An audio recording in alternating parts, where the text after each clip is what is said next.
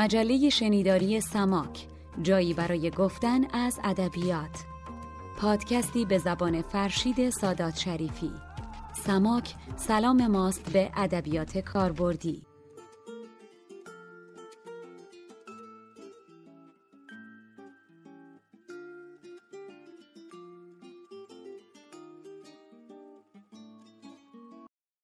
همراهان عزیز مجله شنیداری سماک. سلام. این سماک سی و یکمه که ابتدا زیر مجموعه کمپین یا پویش بشنو به عنوان یک کار خیریه و کمک به کودکانی که نیاز به کاشت حلزون گوش دارند منتشر میشه به صورت غیر رایگان.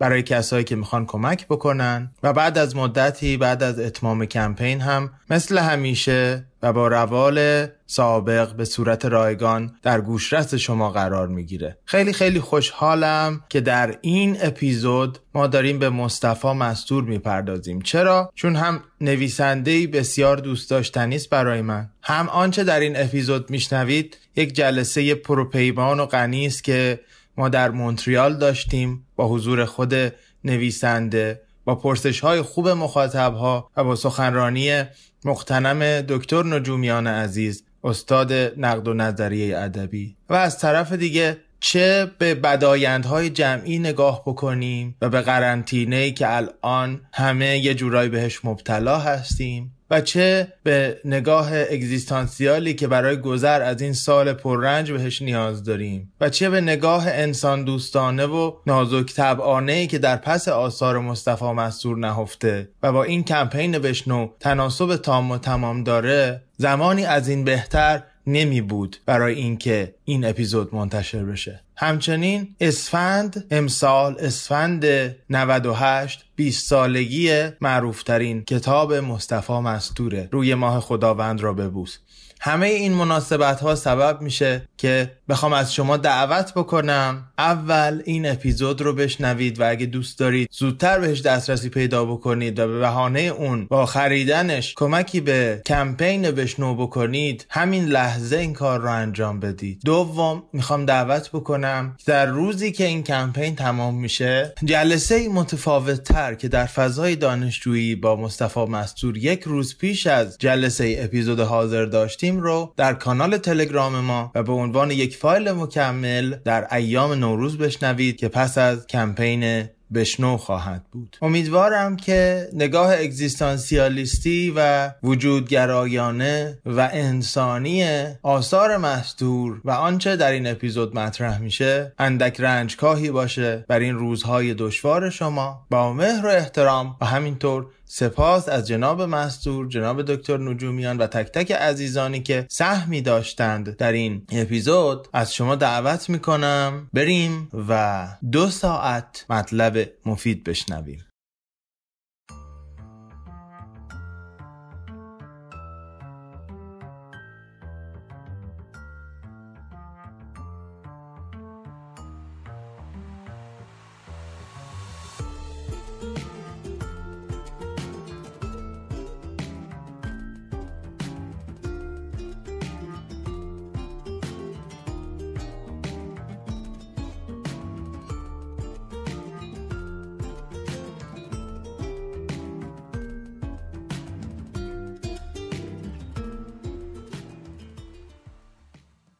خیلی ممنونم. من اجازه می‌خوام که عرض ادب کنم و به سهم خودم عذرخواهی بابت شروع با تاخیر خوش آمد مجدد خدمت جناب مصطفی مستور دوست داشتنی.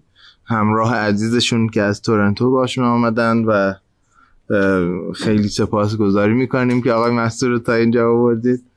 آقای دکتر نجومیان عزیز و سجاده سابانزند دوست داشتنی و یکی یکی شما.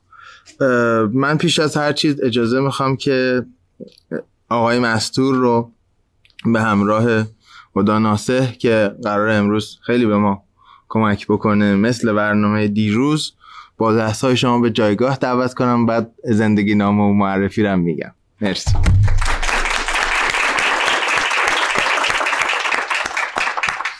اجازه می‌خوام که اول متهم ردیف اول رو معرفی کنم. نویسنده که اگه نمی نوشت این کارا رو ما امروز اینجا نبودیم و من شخصا خوشحالم که هست و می نویسه آقای مستور و آقای دکتر نجومیان همسالن. یعنی اگر به سال شمسی بخوایم تبدیل کنیم هر دو 1343 بله. و امسال اسفند ماه معروف ترین کار ایشون روی ماه خداوند را ببوس که یک رمان کوتاه هست. 19 سالگی رو تموم می‌کنه و وارد 20 سالگی میشه. فکر می‌کنم الان چاپ 89 میشه. اصلا بعید نیست که اون موقع به چاپ 90 حتی بیشتر هم رسیده باشه. فکر می‌کنم فقط کارهایی که از ایشون نشر مرکز منتشر کرده بیش از 250 هزار نسخه مجموعا. فقط روی ما 250 هزار. دیگه به خب بقیهش رو هم چقدر میشه؟ نمی‌تونم ولی فکر کنم 400 هزار. 400 هزار. این ارقام برای ایرانی که تیراژ کتاب ها دیگه 500 تا و 300 تا هم نیست. کتابی از آقای رسول جعفریان که در کار خودش هم آدم شناخته شده است هم کارشو بلده. در آمده تیراژ ده نسخه. ده نسخه یعنی یک صفر. در جایی که تیراژ کتاب های اهل علم ده نسخه است رسیدن به یک همچین عددی خیلی شگفت آوره و البته این همه دلیل دوست داشتنی بودن آقای مستور نیست. و همه بحث انگیز بودنشون زمینم من می‌خوام به اون جنبه بحث انگیز بودنش هم امروز برسم. من فکر می‌کنم که هم این که چرا کارهای ایشون پرفروش میشه. یک مسئله است پروبلماتیکه یعنی ما می‌تونیم بررسی بکنیم. هم این که خودشون چه فکری می‌کنن راجع به داستان. که اگر بخواین اون جنبه رو خورده بیشتر بدونین توی پرسش و پاسخ های امروز می‌تونه مطرح بشه.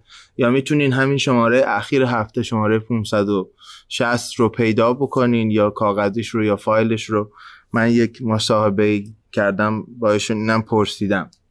مسئله امروز و دلیلی که امروز ما اینجا دور هم جمع شدیم اینه که من فکر می‌کنم توی فضای فرهنگی شهر مونتریال ما یک دو بخشی بودن نمیگم دو دستگی چون تقابلی درش نیست.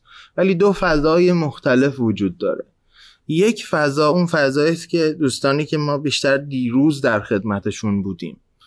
کسانی که کارهای آقای مستور رو خوندن امروز هم توی این جمع حضور دارن. و دیروز صحبت می‌کردن که در فلان کار چرا فلان شخصیت اینطوریه. دوستی بود آقای حبیبی. گفتش که من وقتی که می‌خواستم از ایران مهاجرت بکنم به کانادا و خب تعداد خیلی کمی آدم کتاب می‌تونه ورداره.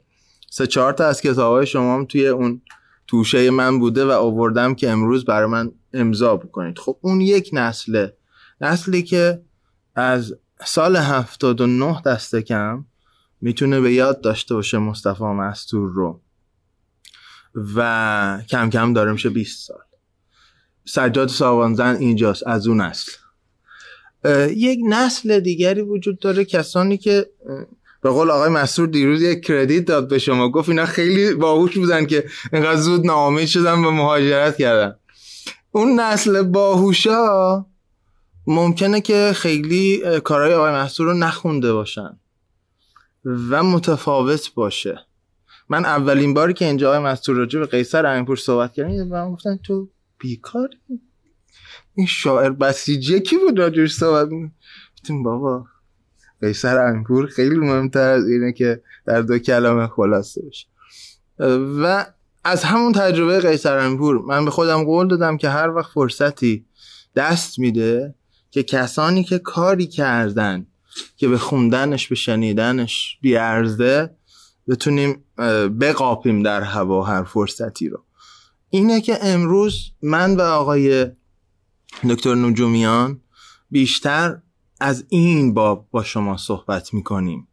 در دو تا بازه زمانی 15 تا 20 دقیقه هر کدوم از ما فرضمون اینه که یا کسانی هستند که کمتر ایشون رو می‌شناسن یا کسانی هستند که می‌شناسن و حالا شاید اون نکات انتقادی که ما میگیم احیانا به دردشون بخوره. یه کتابی که من ناگزیرم در طول جلسه به مناسبت های مختلف و ضمنا در قسمتی که آقای دکتر نجومیان رو دعوت و معرفی می‌کنم ازش یاد بکنم این کتابی است که از ارتکابات خودمه. حالا نه چون ارتکاب خودمه ولی چون راجع به آقای مستوره. این کتاب اسمش از سعی بر مدار اندوه که شناختنامه آقای مستوره. یادم میاد یه زمان ایشون نیست سایتی داشتند و هرچی نقد راجبشون منتشر می‌شد اگر خیلی خوب بود فقط تعریف کرده بود نه. ولی نقدایی که هم خوب گفته بود هم بد گفته بود یا خیلی تند بود ایشون اونجا جمع می‌کرد. و من مقاله که نوشتیم 13 سال پیش با یه دوستی که الان امریکاست ایشون با من تماس گرفتن که شنیدم تو همایش ادبیات معاصر تو این مقاله رو ارائه کردی. من می‌خوام مقاله رو بذارم رو سایت. امکان هست که فایل وردش برای من بفرستی هم چکیده هم مد گفتیم بله. اون سایت توسط دولت مهرورز پدیده هزار سوم فیلتر شد. من اصلا نمی‌دونم توی سایتی که راجع یه نویسنده است چی می‌تونه باشه که فیلتر بشه. ولی فیلتر شد. و بعد چرخید و چرخید و چرخید تا به اینجا رسید که نقش چشمه مایل هست که شناختنامه ای برای آقای مستور منتشر بشه و خوشحالم که افتخارش به نام من بود. گرچه که خیلی هم دیر منتشر شد یعنی آخرین اوزالید این کتاب رو که من دیدم سه روز بعد نشر چشمه تعلیق شد و این کتاب آماده سه سال و نیم بعد در اومد. اما به هر حال این کتاب اگر خواستین بیرون از این جلسه بیشتر درباره مصطفی مستور بخونین 29 نویسنده مختلف از زوایای مختلف راجع به آثار مختلف کار کردن و البته اینو بگم این تا زمانی که منتشر شده و با سرعت و کیفیتی که آقای محصور کار منتشر می‌کنن بعد از اون این الان یه جلد دومی به همین حجم نیاز داره که اینم یک ستایشی است که به هر حال کسی انقدر پیگیر باشه و بتونه کارهای موفق منتشر کنه. فکر می‌کنم همین مقدمه زیاد هم هست و اجازه می‌خوام که با تشکر از صبوری شما از هدا ناسه عزیز بخوام که امروز کمک می‌کنه به ما بخش های رو می‌خونه. اولین قسمتی از کارهایی که امروز برای ما خواهد خوند رو بخونه و بشنویم. آره. این کار تا جایی که من می‌دونم اگه اشتباه می‌کنم تصحیح بکنید. مربوط به یه کاری که در دست نگارشه. درسته؟ بله بله. مجموعه روایت های داستانی مستندی راجع به زنانی که کنشگرن به معانی مختلف. از یک زن خانداری که می‌تونه کنشگر باشه تا یک زنی که در عرصه های اجتماعی هم هست. فریبا یکی از اون شخصیت هاست و قسمت فریبا رو می‌خونه ما دیروز گفتیم امروز ما نمونه هایی می‌خونیم که لزوما مشترک با دیروز نیست و فریبا یه چیزیست که دیروز خونده نشد. اونایی هم که از دیروز به جلسه امروز آمدن خلاصه خیلی احساس تکرار نخواهند کرد. ممنونم. سلام خسته نباشیم با اجازه. با اجازه. فریبا. چهره ها اغلب دروغ می‌گویند. به خصوص وقتی متعلق به زنان باشند. اول چند بوغ آرام و با فاصله بود بعد چند بوغ با فاصله کمتر اما بلندتر و آخر سر بوغهای سرسامآور بیوقفه که مثل منقار دارکوب با ضربات سریع کوبند با ضربات سریع کوبنده می شدن توی مغز فریبا بانوی سی و هفت ساله ساکن آپارتمان سوم شرقی مجتمع مسکونی شقایق که با شوهر و دو دختر شش و نه سالش ته خیابان بنبستی در منیریه زندگی می‌کرد. فریبا بنابر عادتی دیرینه با چشمهای بسته دستش را دراز کرد و با فشار دادن دکمه روی ساعت دارکوب سمج را خفه کرد. بعد آرام و با احتیاط قلتی زد تا سهراب شوهرش از خواب بیدار نشود. به پشت خوابید و چشمهایش را باز کرد و برای هزارمین بار چشمش افتاد به خط مورب ترک سقف. نشست روی تخت و راحتیهایش را پوشید. رفت آشپزخانه و کتری برقی را پر آب کرد. کتری را روشن کرد و رفت به طرف دستشویی. کمی بعد سیفون را کشید و از توالت بیرون زد. جلوی آینه قدی موهایش را شانه زد و دو قطره عطر ملایم کریستیان دیور روی پیراهنش چکاند. رفت سمت آشپزخانه. راه که می‌رفت شبیه قطاری بود که تازه از ایستگاه راه افتاده باشد. کند و سنگین و سرد. از کابینت چهار فنجان و دو بشقاب کوچک و چند کارد گذاشت روی میز وسط آشپزخانه. در یخچال را که باز کرد کتری برقی سوت زد. در یخچال را بست و توی قوری یک پیمانه چای سیاه و آب داغ روی چای سیاه و رفت سر وقت دخترها که پانزده دقیقه دیگر باید مدرسه و نسرین و نصرن را که بیدار باز رفت سراغ یخچال و قالب های کره و بطری های شیر و شیشه مربا و برگشت اتاق خواب و سهراب را بیدار و آمد توی آشپزخانه و نان را گذاشت روی میز و رفت توی حال و از ظرف میوه روی اصلی دو سیب سرخ در کیف دخترها و موهای نسرین را شانه و کمی پول در جیب نسترن و چند دستمال در کیفهای هر دو و سه قرص ریز در جیب سهراب و میز صبحانه را برچید و قطار در ایستگاه هشت صبح توقف کرد و سکوت. سهراب و بچه ها که رفتند فریبا لباس های چرک را گذاشت توی ماشین لباسشویی و رفت سر وقت فریزر. یک بسته لوبیا فرنگی یخزده و یک بسته گوشت منجمد گذاشت روی میز. بعد چهار گوجه فرنگی و دو سیب زمینی و یک پیاز درشت و چند بشقاب گذاشت کنار آنها. سیب زمینی ها را پوست گرفت شست خلال کرد باز شست گذاشت توی آبکش. پیاز را پوست گرفت شست خورد کرد گوجه ها را قاچ کرد. مایتابه را گذاشت روی اجاق که ماشین لباسشویی چند بوق کوتاه زد. رفت به طرف ماشین لباسشویی تلفن زنگ خورد برگشت سمت تلفن. گوشی را برداشت و به کسی که پشت خط بود گفت خودش زنگ می‌زند و اجاق را روشن کرد و کمی روغن مایع توی مایتابه ریخت و لباسهای شسته را از ماشین لباسشویی بیرون آورد و گذاشت توی سبد و برگشت سمت اجاق و پیازهای خرد شده را ریخت توی مایتابه و رفت لباسها را روی جارختی پهن کرد و آمد. گوشت را گذاشت توی مایتابه و گوجه های قاچ شده را اضافه کرد و ادویه, ادویه و نمک اضافه کرد و هود را روشن کرد و آمد. توی حال نشست روی کاناپه. فریبا دوازده دقیقه بی حرکت روی کاناپه نشست و تمام این مدت دستاشو گذاشته بود زیر چونش و زل زده بود به جعبه دستمال کاغذی روی اصلی متاسفانه من نمی‌دونم در این دوازده دقیقه اون به چه چیزی فکر می‌کرد. نویسندگان به دلایلی که توضیحش واقعا دشواره گاهی نمی‌تونن افکار شخصیت های داستان خودشونو بخونن. بنابراین گرچه اون روز صبح همچون موجودی ناپیدا شبهوار در آپارتمان سوم شرقی مجتمع مسکونی شقایق در منیریه کنار فریبا نشسته بودم و زل زده بودم به صورتش. اما نمی‌تونستم فکرهای اونو بخونم. گمان می‌کنم این موضوع انقدر اهمیت داشت که باید همینجا دربارش توضیح می‌دادم. به خصوص که تا پایان این گزارش من هرگز نخواهم تونست ذهن فریبا رو بخونم. به هر حال فریبا احتمالا به چیز غمانگیزی فکر می‌کرد. دست کم اینطور به نظر می‌رسید. چون وقتی از روی کاناپه بلند شد و رفت طرف آشپزخونه چشمهاش سرخ شده بود. در آشپزخانه ظرفهایی را که شب قبل ماشین ظرفشویی شسته بود از ماشین بیرون آورد و با دقت توی گنجه های کابینت و کشوهای آشپزخانه چید. فریبا این کار را با سرعت و مهارتی ستودنی انجام داد. در واقع حتی یک مورد هم در قرار دادن بشقابی کاردی قاشقی چیزی در جای خود اشتباه نکرد. بعد غذای روی اجاق را چشید و از وقتی مقدار وقتی از مقدار چاشنی های آن مطمئن شد آمد توی حال. وسط حال ایستاد و دستهایش را به کمرش زد. چند لحظه به مبلها و فرشها و تلویزیون و قابهای روی دیوار نگاه کرد و بعد رفت جارو برقی را از انبار آورد. فرشهای حال و اتاقهای خواب و کف سنگی آشپزخانه را جارو کشید. جارو را گذاشت توی انبار و از آشپزخانه چند دستمال تمیز و دو نوع اسپری پاک آبی و سبز آورد.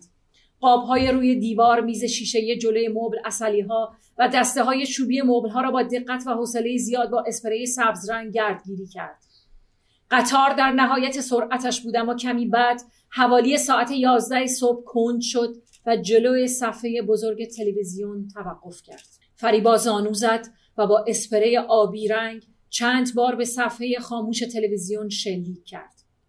صفحه را که تمیز کرد چشمش افتاد به عکس خودش که توی تلویزیون خاموش تلویزیون خاموش افتاده بود همان لحظه بود که به دلیل نامعلومی بغض کرد و بعد شانه هایش شروع کردند به تکان خوردن با اینکه سکوت محضی در آپارتمان حاکم بود اما فریبا چنان آرام و بی صدا گریه می کرد که به سختی صدایش شنیده می شد. متاسفانه که مج... متاسفم که مجبورم بار دیگر این گزارش کسالتوار رو قطع کنم اما اگه می‌تونستم یعنی اگه اصولا امکان پذیر بود یا دقیق تر بگم اجازه داشتم دلم می‌خواست جلو برم و رو چنان در آغوش بگیرم و تسلا دهم تا آرام شود گمان می‌کنم اگر برای هر نویسنده تنها یک موقعیت وجود داشته باشد که در آن احساس خفت و شرمساری کند آن موقعیت زمانی است که او به معنای حقیقی کلمه در همدلی با شخصیت های داستانش درمانده می شود. برای من وضعیت فریبا همون موقعیت بود. درست همون لحظه بود که تلفن زنگ خورد. فریبا اسپری را برداشت و با عجله از جلوی تلویزیون رفت سمت تلفن اما در برداشتن, در برداشتن گوشی عجله نکرد. اول با دستمال چشمهایش را پاک کرد بعد آب دهانش را قورت داد و آخر سر گلویش را صاف کرد و گفت الو سلام ببخشید فراموش کردم تلفن کنم کسی که آن طرف خط بود دختر 27 ساله بود به اسم نادیا که فریبا سه هفته قبل در باشگاه بدنسازی با او آشنا شده بود. دختر از طرف یونیسف داشت می‌رفت آفریقا. نادیا گفت سیرالئون سه ماه میمونم فری تاون. قراره با بچه های فقیر اونجا سرود کار کنم. فریبا گفت زیاد عکس بگیر مخصوصا از کینگز گیت دختر گفت کینگز گیت چی هست؟ فریبا گفت یه دروازه است تو فری تاون. یه جا خوندم دویست سال پیش روی سنگای دروازه حک کرده بودن که اگه برده ای از کینگز گیت عبور کنه دیگه آزاد شده و برده به حساب نمیاد. صدای آن طرف خط خندید. بعد هر دو سکوت کردند. بعد فریبا اسپری رو گذاشت روی اصلی کنار تلفن. فریبا گفت خوش بگذره. نادیا گفت کاش می‌شد بیای. و هر دو گوشی رو گذاشتند. قطار با خرید نان و سبزی و میوه و اتو کردن دو پیراهن سهراب و درست کردن سالات تا ایستگاه دو بعد از ظهر بیوقفه پیش رفت. نصیر و نسترن که از مدرسه برگشتن فریبا بچه ها را بوسید میز نهار را چید به بچه ها غذا داد میز را جمع کرد ظرفها را شست و تا سهراب از اداره برگردد ناخونهایش را کوتاه کرد رژ کمرنگی به لبهایش زد و مجله بانوان امروز را ورق زد. غروب فریبا به بچه ها دیکته گفت. بعد قهوه دم کرد و او و سهراب تلویزیون تماشا کردند و حرف زدند و قهوه نوشیدند و خندیدند و بچه ها اسرانه خوردند و بازی کردند و همه چیز دقیقا همانجا بود که میباید میبود. و همه چیز چنان بینقص بود که باید میبود. و هوای بیرون حسابی پاک بود بیلکه ابر. همینجا باید هشدار بدم که خواننده هرگز نباید همه حرفای نویسنده رو باور کنه. منظورم این نیست که نویسنده ها عمدن دروغ میگن. هرچند ممکنه گاهی به دلایل این کارو بکنن. منظورم اینه که نویسنده ها به دلایل زیاد گاهی در شناخت شخصیت های داستانشون اشتباه می‌کنن. به طور کلی به عقیده من این حرف که نویسنده شخصیت های داستانش رو از خوانندش بهتر می‌شناسه بیشتر افسانه است تا واقعیت. خواننده باهوش احتمالا حد زده که فریبا در تمام مدتی که تلویزیون تماشا می‌کرد یا با سهراب حرف می‌زد یا قهوه مینوشید یا میخندید غمگین بود.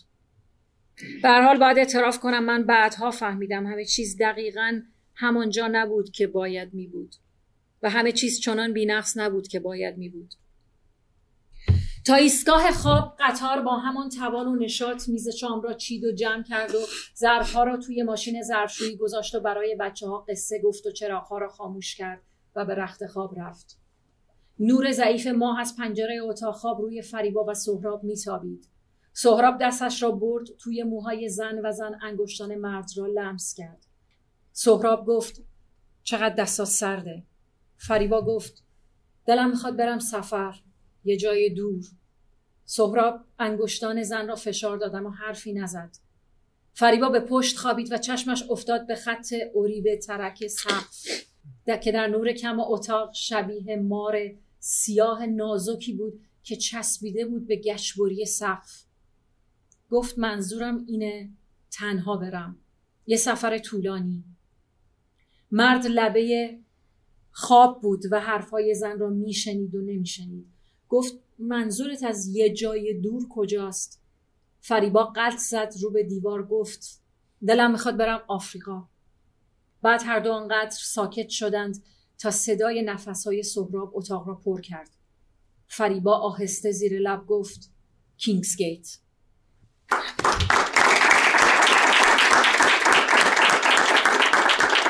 متشکرم.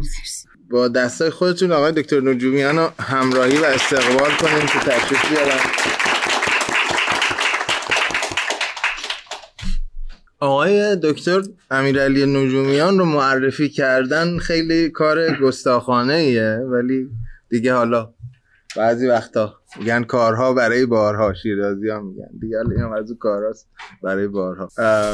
آقای دکتر نجومیان عزیز آفیشالی بخواین نگاه کنید از بیرون. استاد ادبیات انگلیسی دانشگاه ملی سابق تو پرانتز شهید بهشتی فعلی هستن. اما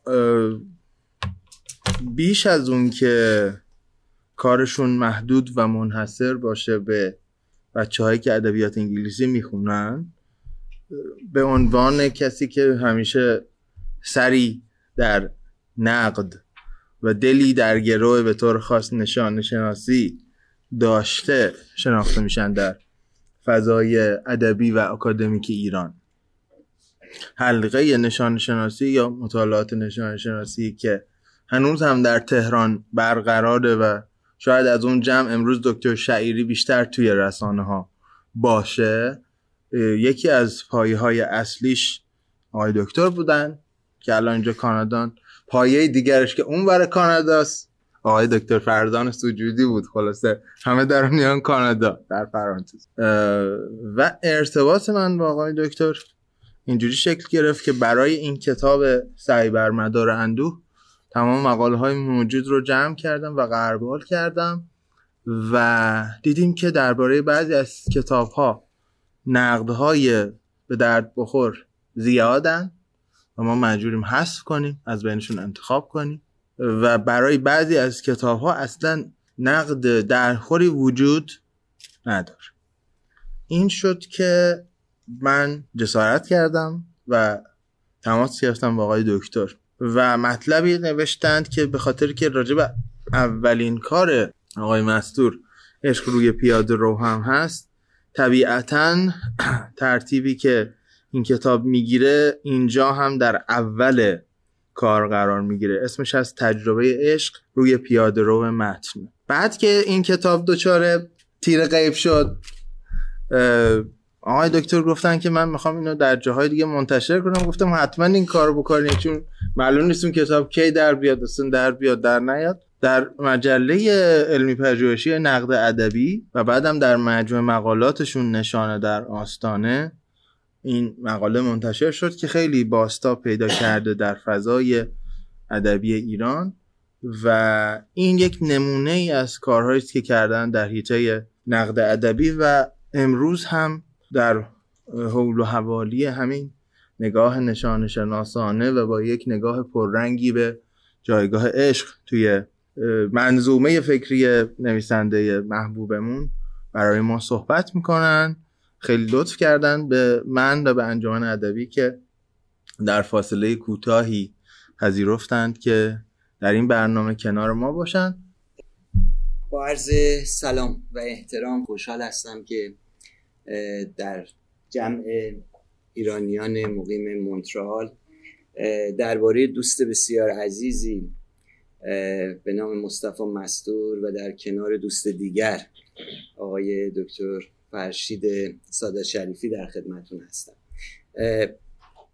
ما ستا الان پشت میزی نشستیم که موضوع این کتاب جناب مستور بودند پدید آورندش جناب سادات شریفی بودن و بنده هم مقاله ای در این کتاب دارم و این سوی دنیا هیچ وقت فکر نمی کردیم که سه, سه. نفری جمع بشیم در یک روزی در مونترال و درباره آثار مصطفی مسعود صحبت از پیش از هر چیزی از آیه دکتر خیلی تشکر می‌کنم. به جناب مستور خیلی مقدم عرض می‌کنم اومدنشون رو به مونترال.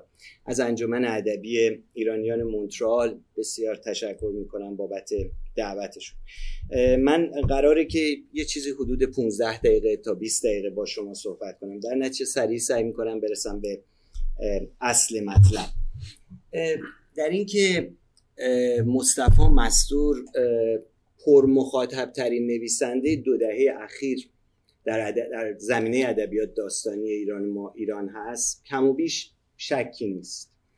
من نویسنده دیگری سراغ ندارم که در طی دو دهه اخیر به چنین مخاطب عظیمی در واقع رسیده باشه. این بسیار نکته جالبیه و حالا در ادامه شاید با بحثایی که امروز داشته باشیم بیشتر اینو بکاویم که چرا چنین اتفاقی میفته. ولی همینجا تو پرانتز ارز بکنم که به گمان من یکی از مهمترین دلایلی که مصطفی مستور چنین اقبال گسترده داشته این هست که آثارش روایتهاش چندان به یک فضای محدود فرهنگی خاص در واقع محدود نمیشه. بگونه می‌تونیم بگیم داستانهایی که مصطفی مستور می‌نویسه داستانهایی که در هر جای دنیا می‌تونه اتفاق بیفته. آدمهاش گرچه ریشه در یه موقعیت جغرافیایی خاص دارن توی کوچه خاص توی خیابون خاص توی زمان خاصی زندگی می‌کنن ولی با این حال می‌تونن هر جای دیگری هم باشن. به نظر من این یک ویژگی خاصیه که تو برخی نویسنده ها هست و برخی دیگه نیست. یه مثال براتون می‌زنم. شازده کوچولوی آنتوان دو سنت اگزوپری یکی از بزرگترین آثار ادبی قرن بیست حساب میشه. این اثر ویژگی های فرهنگی بسیار مشخصی از در واقع فرهنگ و ادبیات فرانسه داره. ولی خیلی جالبه که در این حال وقتی شما شازده کوچولو رو می‌خونید می‌تونید فکر کنید که این داستان در هر جای دنیا اتفاق افتاده. این یکی از نکات مهمیه که میشه درباره نوشته های مصطفی مستور صحبت ازش گفت. در این حال کارهای مصطفی مستور از یک زاویه دیگه هم بسیار در واقع نادر هستن. و اون هم اینه که ایشون جزو نویسندهایی هستن که خیلی سریع در واقع به یک مخاطب عظیمی رسیدن. کتاب اول ایشون همون کتابی که در واقع بنده مقاله دربارش نوشتم روی پیاده رو که چاپ شد که چندان مخاطب زیادی نتونست اول کسب بکنه. پشت سرش در یک سال بعد یا دو سال بعد در واقع کتاب روی ماه خداوند رو به بوس به چاپ رسید و به یک باره مصطفی مستور تبدیل به یک نویسنده مطرح شد. خب این هم خیلی کم پیش میاد که نویسنده ای در دومین کارش بعد از دو سال بعد از اینکه اولین آثارش رو چاپ کرده چنین اقبالی کسب بکنه. من همینجا عوض می‌خوام که میگم مصطفی مسئول نمیگم آقای یا جناب آقای مصطفی مسئول می‌خوام یه تفاوتی قائل بشم. ما تو نقد ادبی میگیم وقتی میگیم جناب آقای مصطفی مسئول یعنی این کسی که با پوست و گوشت و استخون کنار من نشسته این میشه آقای مصطفی مسئول ولی مصطفی مسئول اون پرسونای ادبی هستش که ما خواننده ها می‌سازیم. ما هر کدوممون با خوندن آثار یه نویسنده یه تصویری از اون نویسنده رو در ذهنمون می‌سازیم و اون میشه مصطفی مست اون دیگه آقا و جناب و اینها نداره. اینو گفتم شاید بد نباشه توضیح بدم. خب همینطور که گفته شد مصطفی مستور چندین رمان و داستان کوتاه در کارنامه خودش داره. اما در این حال نمایشنامه نوشته مجموعه شعر نوشته و همچنین آثاری درباره ساختار داستان به چاپ رسونده. این باز یک ویژگی دیگه مصطفی مستور هستش. نویسندگان ایرانی مخصوصا و کمابیش می‌تونیم بگیم که در سطح جهان هم همینطور هست چندان با مسئله نظریه های ادبی و نظریه های روایت و غیره میونه خوبی ندارن انگار احساس می‌کنن که وقتی می‌خوان یه داستان بنویسن این داستان باید به صورت یک الهام از آسمان بیاد بدون اینکه هیچ ارتباطی با مسائل نظری در واقع ادبی داشته باشه. در حالی که مصطفی مستور تحصیل کرده رشته ادبیات فارسی هم هست گرچه مهندس هم هست تحصیل کرده ادبیات فارسی هم هست و در این حال تزش رو درباره ساختار داستان نوشته. و این دل مشغولی که مصطفی مستور در 20 سال گذشته درباره ساختار داستان و روایت داشته یکی از نکاتیه که میشه دربارهش بیشتر صحبت کرد. همچنین مصطفی مستور یک مترجم هم هستش.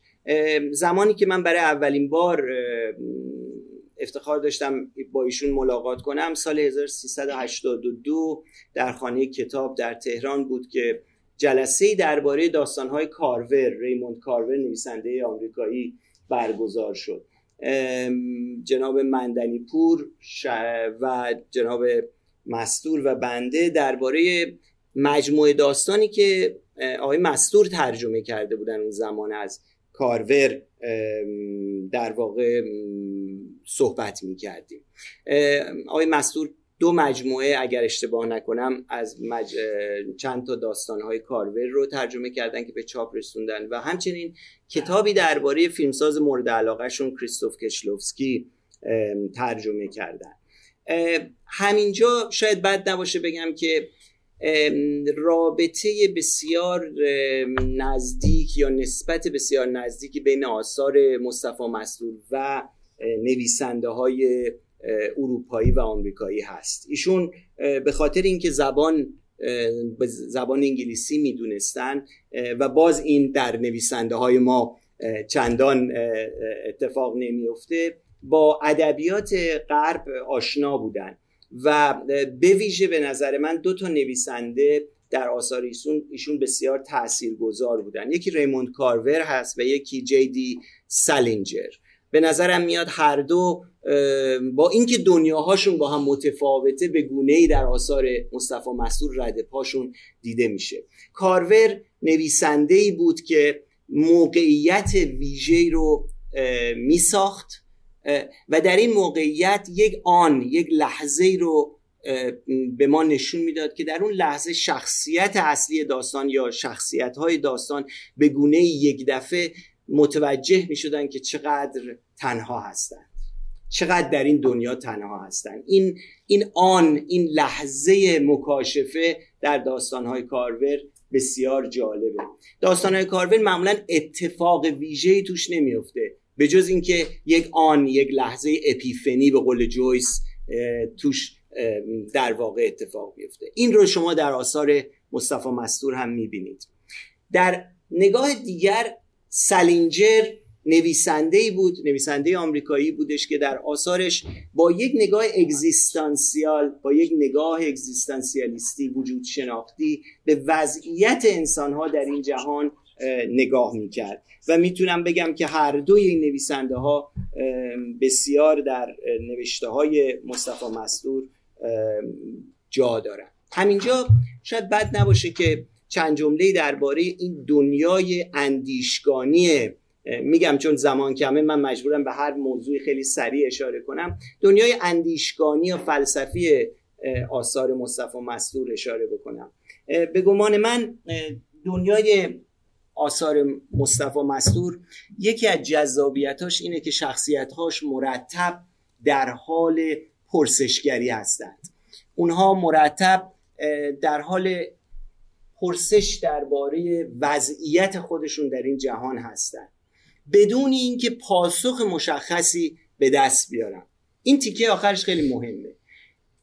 آثاری که درش جوابها یا پاسخهای از پیش تعیین شده به شما داده میشه آثار یک بار مصرفن از دید من. آثاری هستن که در واقع برای شما یک چیزی رو تجویز می‌کنن. در حالی که آثاری که پرسش ها رو مطرح می‌کنن و فضا رو برای خواننده باز می‌ذارن که خواننده درباره این وضعیت و این پرسش ها فکر بکنه اینها آثار ماندگار میشن در طی تاریخ. چه پرسش هایی رو شما در آثار مصطفی مستور می‌بینید؟ چرا این جهان در اساس وجود دارد؟ پرسشی که در کتاب عشق و چیزهای دیگر یکی از شخصیت ها دقیقا این سوال می‌پرسه. چرا این جهان در اساس وجود دارد ما در این جهان چه می‌کنیم؟ چه کاره ایم؟ شرایط وجود ما در این جهان چیست؟ شرایط وجود یه اصطلاح فلسفیه بهش میگن human condition دو انگلیسی که اگزیستانسیالیست ها خیلی دربارهش صحبت کردن. و به نظر من میاد که یکی از مهمترین درون مایه های آثار مصطفی مستور مسئله هیومن کاندیشنه ما تا چه حد در این شرایط وجودیمون آزادیم؟ آیا ما به این جهان زیسته پرتاب شدیم؟ این ایده پرتاب شدگی که هایدگر ازش سخن میگه یکی از دقدقه های شخصیت های داستان مصطفی مستوره. و در نهایت آیا نظمی یا ارادهی بر این جهان حاکمه؟ به زبان ساده تر خیلی اوقات در آثار مستور شخصیت ها به طور خیلی روشن می‌پرسن که آیا خدا وجود داره؟ و در این باره پرسش می‌کنن همینطور که گفتم این شخصیت ها در برابر این پرسش های پاسخ روشنی ندارن.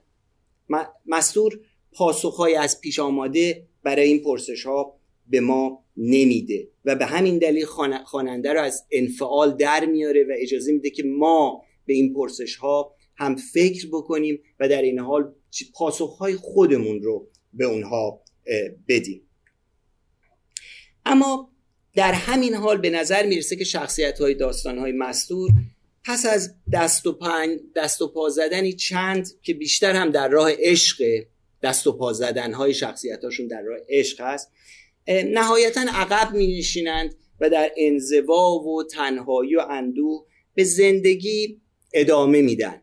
نهایتا شخصیت های مستور هیچ کدوم شخصیت های جنگجویی نیستند. اینجاست که داستان های مصطفی مستور با داستان های همینگوی کاملا در دو نقطه قرار می‌گیره.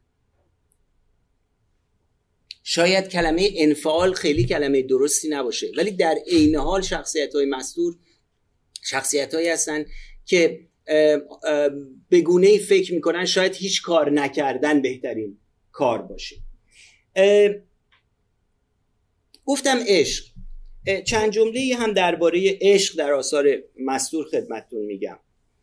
همطور که دوست عزیز جناب شریفی مطرح کردن من در باره عشق در آثار در اولین اثر جناب مستور به نام عشق روی پیاده رو مقاله نوشتم.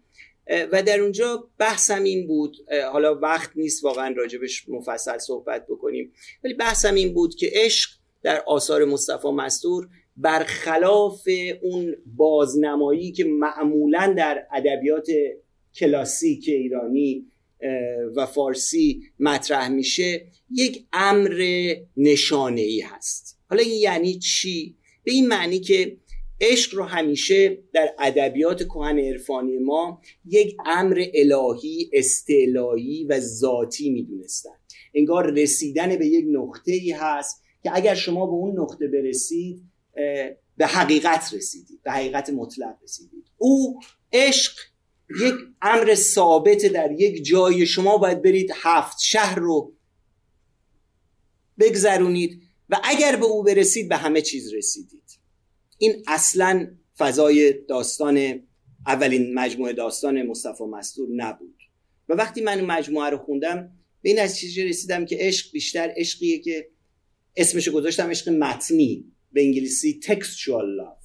یعنی چی؟ یعنی عشقی که ما با واژه ها میسازیمش. ما با من تو را دوست دارم کسی رو دوست داریم. انگار واژه من تو را دوست دارم محدوده هست که من می‌تونم دوستی خودم را یا عشق خودم را به دیگری بیان کنم. بیش از اون نیست. من تا جایی می‌توانم عاشق باشم که واجه هایی داشته باشم برای گفتن عاشق شدن. اینجاست که زبان پیش از یک مفهوم قرار می‌گیره. این این در واقع شاید یه خلاصه ای باشه از نشان شناسی نشان شناسی یک جور وارونه کردن دیدگاه سنتی به زبان هست.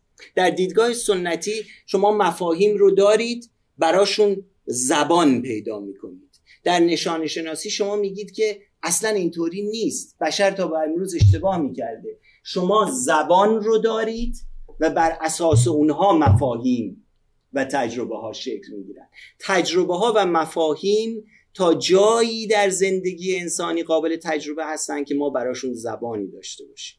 یک فیلسوف روس که اسمش رو یادم رفته جایی گفته بود که اگر در زبانی کلمه عشق نبود انسان ها نمی توانستن عاشق شوند. شاید این خیلی خیلی اقراق باشه ولی درش از دید من حقیقتی نهفته است. و اینجاست که دنیای عشق در مصطفی مسعود از دید من خلاصه میشه.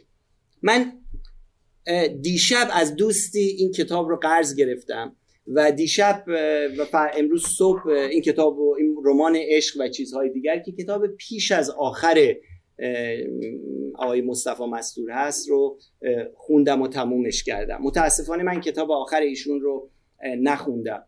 ولی همچنان در این کتاب با همین فضا روبرو شدم. یعنی با همین نگاه نسبت بهش. چندان تفاوت زیادی ندیدم. گرچه شما به دقت می‌تونید ببینید که در عرض 18 19 سال این زبان چقدر سیقل پیدا کرده. چقدر ساختارهای روایی دقیق شده. چقدر استادانه تر شده داستانهای مستور.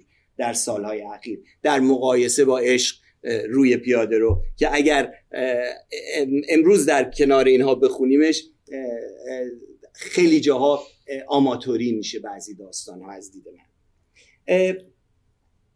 همینجا می‌خوام به یک نقل قول کوتاهی از این کتاب بپردازم که شخصیتی به نام پرستو درباره عشق حرف جالبی می‌زنه. خیلی جالبه. داستان درباره پسری به نام هانی که عاشق یک دختر به نام پرستو و نهایتا این دختر به اون میگه که اگر تو فقط عاشق منی این کافی نیست که ما با هم زندگی بکنیم. دلیل این دختر چی هست؟ من یک تیکه کوتاهی ازش می‌خونم. میگه که به هر حال منطق پرستو این بود که تمام سرمایه من برای زندگی مشترک با او عشق است و یقین داشت که این مقدار سرمایه برای ازدواج مطلقا کافی نیست. توی پیکولو به من گفت این سرمایه دیر یا زود تمام می شود و ما چیزی برای ادامه دادن نخواهیم داشت. ببینید همین عشق استعلایی که قرار هیچ وقت تمام نشود قرار است حقیقت مطلق برای شخصیت های داستان تمام میشه. از نظر او زندگی هایی که بر پایه چیزهای دیگری جز عشق مانند فرزند آوری، بقای نسل، رهایی از غم تنهایی و تجرد یا حتی ارزای غریزه جنسی بنا می شوند هرچند ایدئال نیستند. به مراتب از زندگی هایی که اساس آنها عشق است ماندگارترند. جمله بزرگیه. به خاطر اینکه اگر شما این جمله رو راجبش فکر کنید می‌بینید این انگار بخش عظیمی از ادبیات کلاسیک رو داره جلوش علامت سوال قرار می‌گفت عشق در ذات خودش شکننده و موقتی است و اگر زندگی رو روی آن بنا کنیم کل زندگی هم شکننده خواهد شد. دلیلی برای رد منطق اون نداشتم. اما به نظر من اینجور وقتها منطق کافی نیست. خیلی جالبه که در ادامه باز از پرستو یاد می‌کنه و میگه که پرستو میگفتش که من اصلا به ذات عشق بدبین هستم. می‌گفت در صداقت من به عشق تردیدی ندارد. اما به عشق به خود عشق به ذات عشق بدبین است. گفت ما نباید چیزی بیش از تحمل عشق روی آن بار کنیم. عشق تحمل این همه مفاهیمی که در تاریخ ادبیات عرفانی ما روش گذاشته انگار خودش هم نداره. و به نظرم میاد این حرفیه که شما در آثار دیگر مصطفی مستور هم می‌بینید. آدم های داستان مستور فکر می‌کنن عشق تنها راه علاج بیماری لاعلاج تنهایی اونهاست. اما همواره عشق در نهایت به اندوه و تنهایی ختم می شود سخن آخر این که دنیای داستانی مصطفی مستور در 20 سال گذشته برای هزاران خواننده فارسی زبان لحظاتی پر از اندوه شیرین به ارمغان, به ارمغان گذاشته. آدم های این دنیا همه داغدار عشقند. عشقهایی که به سرانجام نمی‌رسند. چرا که آدم ها آدم های عاشق مدام در تغییر و دگرگونی هستند. چگونه می‌توان عاشق کسی بود وقتی دو طرف یا او فرد عاشق ما باشه وقتی دو طرف در حال تغییر هستیم در هر لحظه. این اولین سوالیه که شما در داستانهای مصطفی مستور مرتب می‌بینید. تعریفی دوم تعریفی مشترک از عشق ندارند. چون عشق در اساس امری یا مفهومی متکسره و امری که نیستش. این شد دلیل دوم. و مهمتر از همه اینها اینکه این عشق تنها در قیاب یا نبود معشوق پایدار و ابدی باقی میمونه. آدم های دنیای مصطفی مسور مانند همه ما انسان ها در پارادوکس غریبی گرفتارند. تنها چیزی که به آنها معنا میبخشد یعنی عشق در اصل باید همچنان خارج از دسترس باقی بماند تا معنای خود را حفظ کند. عشق و مرگ درون جهان زیسته ما قابل تجربه نیستند. عشق و مرگ درون جهان زیسته ما قابل تجربه نیستند. شاید همین سبب می شود که عشق و مرگ مهمترین ناشناخته های عالم باقی می مانند متشکرم.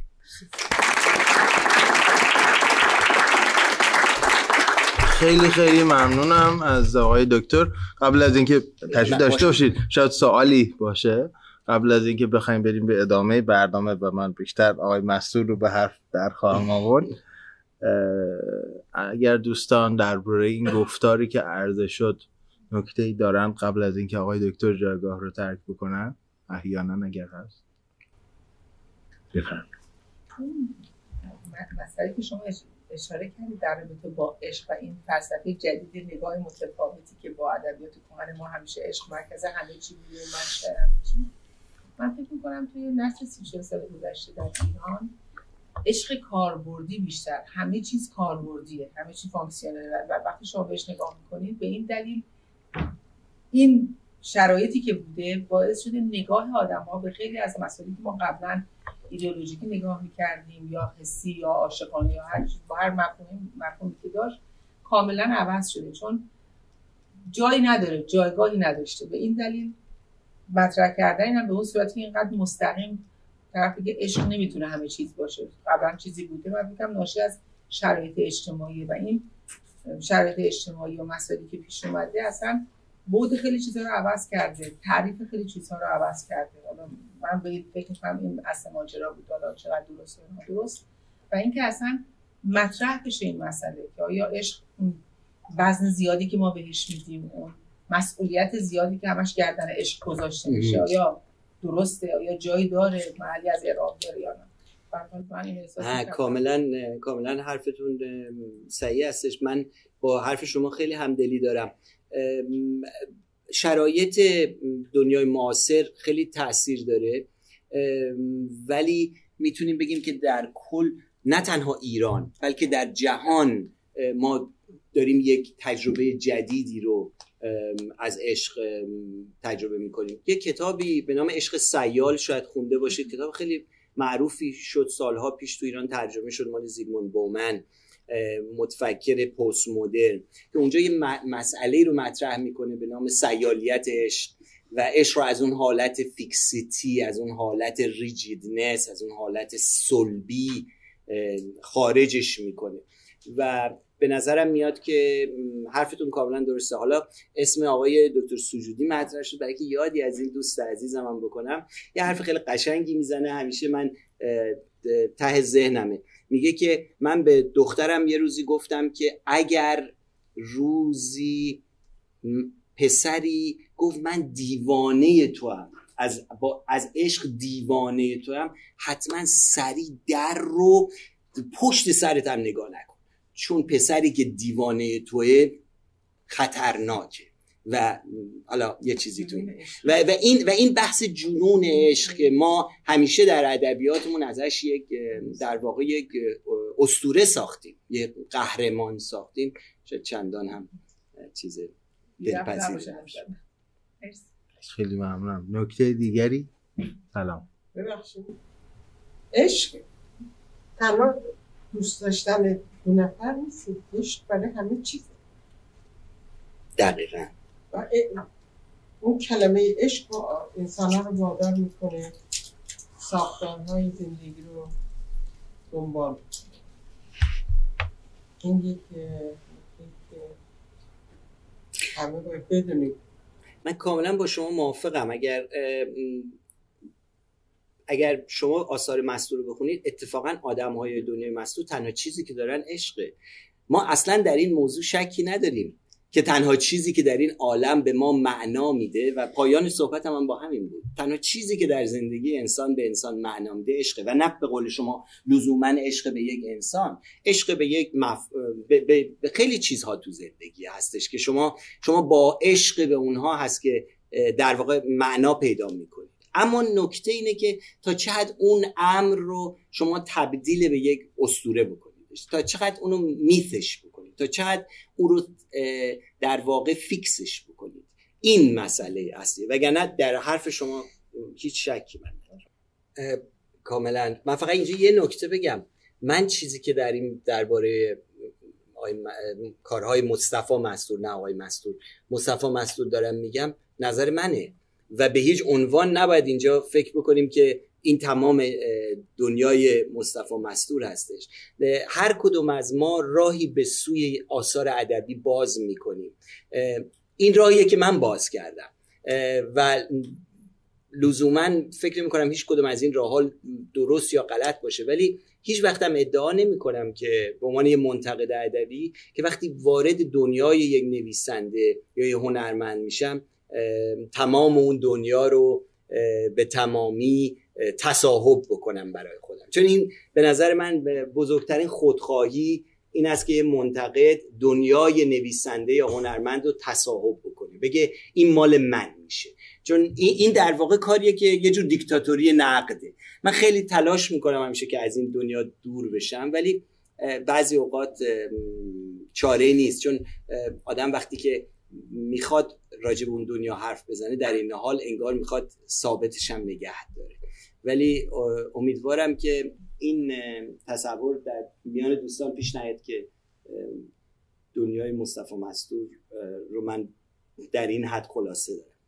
اجازه می‌خوام حداقل از واژه خودتون استفاده کنم از همدلی حداقل مثلا من چند کتابی که دلتنگی های کوچه 48 یا ناتور دشت و همینطور فرانی و زویی که تمام این پرسشگری که مدام داره تکرار میشه من کاملا تو همه اینا خیلی بارز می‌بینم و سوالایی که توی داستان ها تکرار میشه. حالا این تجربه شخصی بنابراین بسیار با دیدگاهتون حداقل می‌تونم بگم همراه هم و خیلی ممنون. یه دنیا تشکر.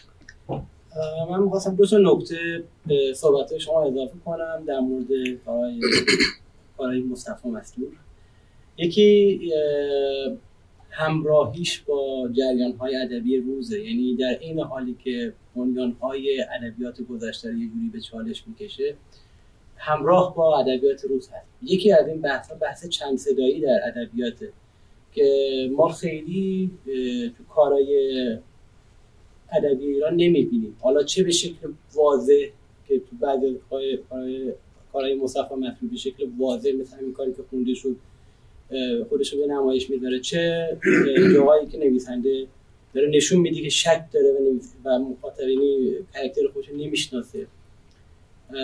من خیلی ندیدم اینه تو کارهای ادبی نکته بعدی که می‌خواستم اضافه کنم اینه که شما یک نکاتی اشاره کردین که همش درسته. سوال هایی که مطرح می‌کنه. نکاتی که هستش همه اینها یا حتی همین چند صدایی فکر می‌کنم اجرای خوبی هم از اینها شده. یعنی یه مثال بزنم. من الان جدیدا خیلی خوب عکاسی می‌کنم. خیلی اوقات نگاه می‌کنم می‌بینم خب این آدم این مدل مثلا چشمهای خوبی داره. نمی‌دونم پیشونی بلندی داره یا هیکل متناسبی داره ولی در نهایت مدل جذابی نیست چون این اجزا خوب کنار هم ننشستن من فکر کنم که در این حال همه اینها یک اجرای خوبی ازشون وجود داره. که در این حال این یعنی در این حالی که یک پرسش بزرگی مطرح هست یک احساس شرقی هم تو اون هست. یعنی اونو به هم وصل می‌کنه. فقط یک چیز قلم به سلمبی نیستش که آدم می‌خونه و عقب میره. یه صمیمیتی تو لحن زبانی آثار مصطفی مستور است که از همون روز اول هم بوده تا به امروز. صمیمیه.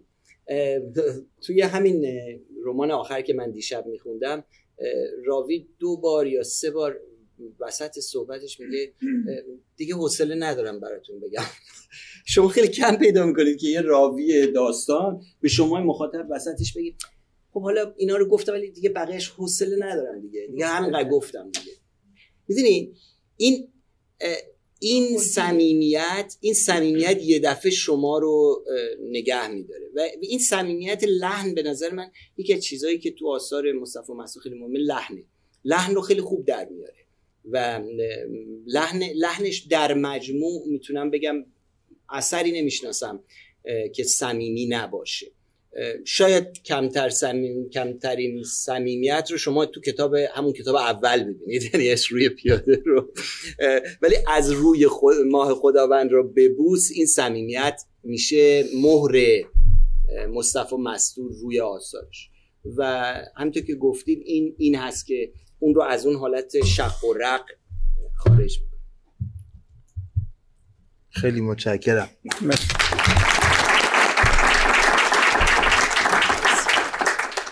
خب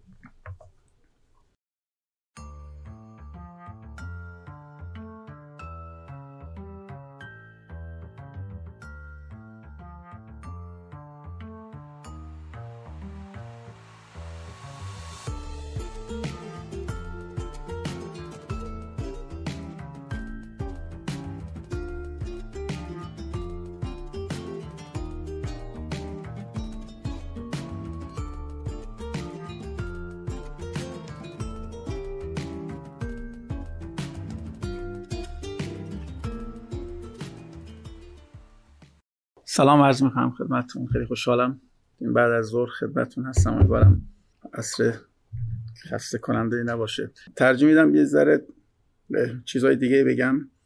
اینکه مثلا به هر حال سوال هست. بله برای منم سواله که فرض کنم چرا این کتاب اینقدر خونده میشه. حالا فارغ از اینکه چقدر واجد ارزش های ادبی هست یا نه کار من نیست قطعا. آقای صاحبان زند آقای دکتر شریفی آقای نجومی به اینا منتقد هستن. سالهای سال کارشون ادبیات بوده می‌تونن بعدا بگن. ولی چیزی که شاید به ذهن من می‌رسه اینه که جامعه ما یه جامعه جامعه ایران منظورمه یه جامعه بارها این, کلمه رو گفتم بارها بارها با حسن این روزم که اینجا آمدم بیشتر. غیر طبیعیه آن نرماله. و وقتی جامعه به هم ریخت ساختارهاش به هم ریختن روابط و تناسبات متعارفش به هم ریختن. نظمی درش نبود. خب خیلی پرسش های طرح میشه. برای چی اینطوری؟ برای چی اونطوری؟ چرا این؟ چرا اون؟ یکی به شما میگه این گزاره درست است و شما می‌بینید نیست.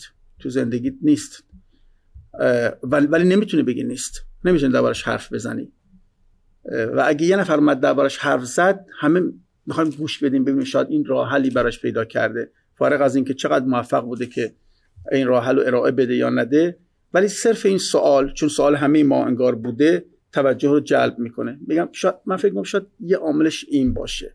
میگم در کور این مسئله رو نگاه کنید هستش. اینکه مثلا این کتاب روی ما خداوند رو آنجا که من تحقیق کردم در ایران تن اولین کتابی بود که در به پرسش اینکه آیا خدایی هست یا نیست پرداخته بود. اونم به دلیل اینکه من یه تجربه مثلا سال 73 شمسی یه تجربه 8 9 ماهی داشتم. که خیلی هم بابتش اذیت شدم و بعد سالها بعد چهار پنج سال بعد در اینکه آیا خدا هست یا نیست منظورمه. که خیلی بهش فکر می‌کردم خیلی کتاب خوندم خیلی خیلی خیلی تصادفی البته. این این چیز شد. از بچگی چیزا اینطوری داشتم ولی یه عکسی از کره مریخ دیدم یه کتاب درسی و بعد باعث شد که مثلا 60 70 کتاب من در مورد کیان شناسی اینا بخونم و که این جهان یعنی چی ما کجا هستیم و زمین هم یه روزی میشه به همین کره مریخ مثلا خالی بوده. بعد حالا این همه تکاپوی حیات درش هست. از کجا اومده؟ و این شما رو میاره به جاهایی به حال که معلوم نیست بتونید راحت با اون پرسش های سنگینی که هست کنار بیاید به حال خودتون رو آداپته کنید. این چیزا آزارم داد که مثلا 6 7 سال بعدش تجربه اون تجربه رو قالب این رمان نوشتم.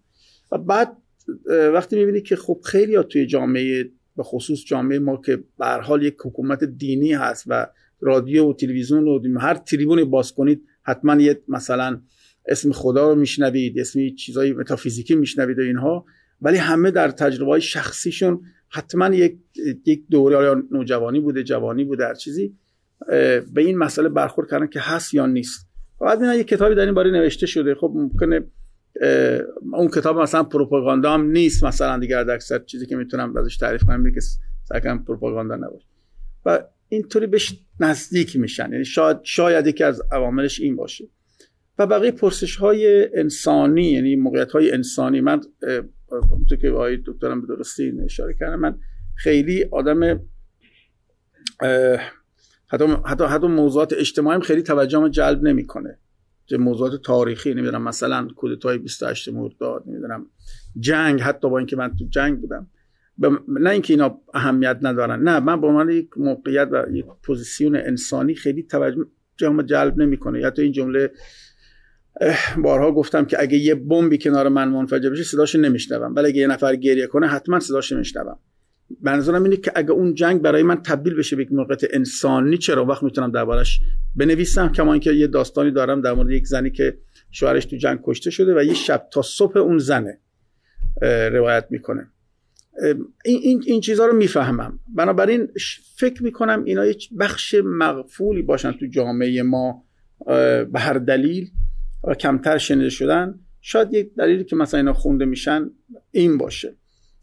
و الا اگر جامعه ما جامعه طبیعی تری می بود قرار نباید این کتاب اینطوری خونده بشن.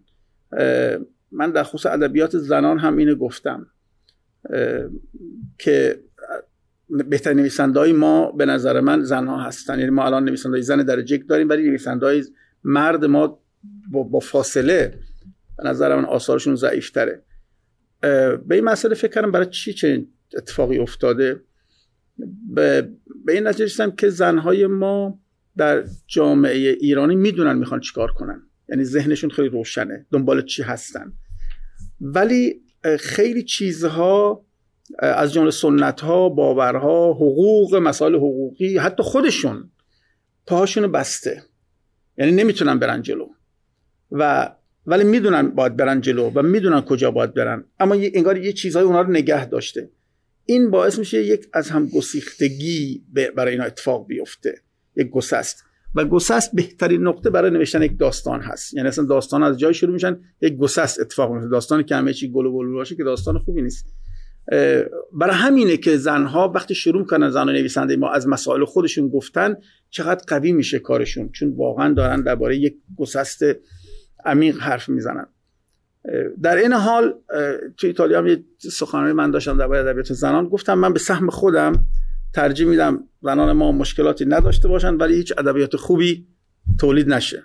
یعنی ادبیات واقعا فر این قضیه است. و همینطور در مورد کارهای خودم هم می‌تونم بگم. ترجیح میدم جامعه ما یک کمی طبیعی تر می بود و این کتاب خونده نشن. یعنی در یک جامعه طبیعی به نظرم کتاب پرفروش باید کتاب این باشه که چطوری باغبانی کنیم. چطور من به سگ و گربم برسم؟ چطوری آکواریوم نگه دارم؟ چه هستن. دنیا طبیعیه. برای که دنیا طبیعیه. بله. چطور ماشین رو تعمیر کنم. اینا مسائل ما هستن. که نمی‌دونم جان چرا هست. چرا نمی‌دونم مرگ چجوریه. با عشق چه کنیم؟ بله بعضی مسائل هست مشترکن واقعا گلوبالن یه جوری. مثل فرض کن مسئله طلاق مسئله تنهایی استراب بیپناهی همون مسائل اگزیستانسی اگزیستانسی که اشاره کردی اینا هستن. شاید یه عاملش هم این باشه که بعضی کارهای من تو ترجمه شدن یا کشور دیگه هم ذره خونده میشن. ولی یه ذره واقعا نه زیاد. و زیادش که شد دادم نگران میشه. من یکی از این کتابم که خیلی هم این کتاب ما پرفروش شد یه مقطعی تصمیم گرفتم به ناشر بگم چاپ نکنی ادامه ندید. نمی برای چی آدم باید یه کمی نگرانی اخلاقی داشتم که خب یکی داره زندگیش می‌کنه. بارها اینم گفتم آقا اصلا کتابی من لطفا به کسی پیشنهاد ندید. با علنی گفتم چی گفت؟ حتی تقاضا از من کردن می‌خوام کتاب زیادی بخریم هدیه کنیم. اصلا این کار نکنیم مثلا این کتابا برای کسی که در مثلا ممکن این سال براش طرح شده باشه و شما بگید خب حالا این این چیز کنید بخونی بعد نیست. شاید مثلا بتونه به تو کمک کنه کمی با پرسشت بهتر کنار بیای. ولی توصیه عمومی واقعا خوب نیستن. نه حالا صرفا کتاب های خودم رو بگم. خیلی آثار هستن. یعنی شما بهتره که خیلی رو نخونید تا بخونید. مگر اینکه مسئله به مسئلهتون تبدیل بشه. اگه به مسئلهتون تبدیل شد برای حتما برید بخونید. ولی تا قبل از اون این کنجکاوی های بیمورده. بهتر آدم خیلی چیزا رو ندونه نخواد. مگر اینکه میگم درگیرشون بشه یعنی مجبور بشه بره سراغ اونها. این نکته بود که می‌خواستم بگم حالا در مورد این صحبت های دوستان عزیزی که گفتن که شاید کم حالم بهتر شد. خیلی هم خوب.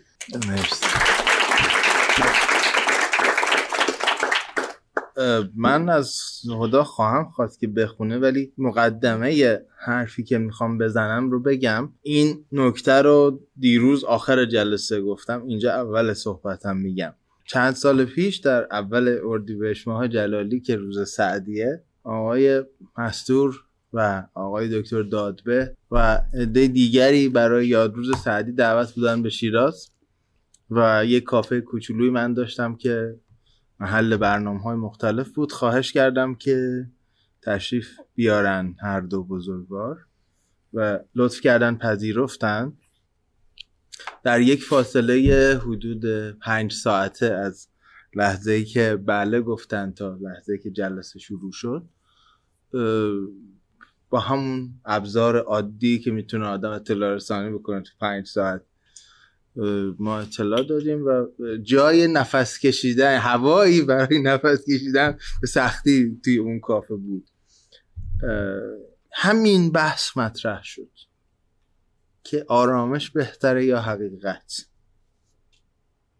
یک سو مصطفی مسرور نشسته بود که می‌گفت آرامش بهتره. یک سو آقای دکتر دادوه نشسته بودن که می‌گفتن حقیقت بهتره و لزوما هم این دوتا با هم تقابل ندارن. ایشون طرفدار این نگاه این آلترناتیو بود که فقط در یک حالت خاص هست که این دو با هم تقابل می‌کنن. خیلی وقتا می‌تونن با هم به قول قدما تلاعم داشته باشن با هم همراه بشن جایی که تقابل داشته باشن. در آخر بحث بکنم دکتر داده مغلوب شدن. به خاطر اینکه به من گفتن که میشه یه دوره آثار آقای مستور بدیم من بخونم. خیلی بامزه بود دیگه. یک استاد تراز اول جلیل القدر فلسفه فلسفه اسلامی شارح فخر رازی خیلی آدم امیدوار خیلی آدم محکم. خلاصه نهایتا سر کردن تو گوشی که هست اینا که داره امضا کنه یه سری مونده گفتم بله تقدیم می‌کنم خدمت حالا سوای این بحثی که با شوخی دارم مطرح می‌کنم یکی مغلوب دیگری شد فکر می‌کنم که همونجوری که خود آقای مستور بارها گفته و نوشته تو مصاحبتون با منم گفتین که من وقتی می نوشتم که عصبانی باشم ناراحت باشم یه چیزی اذیت بکنه من.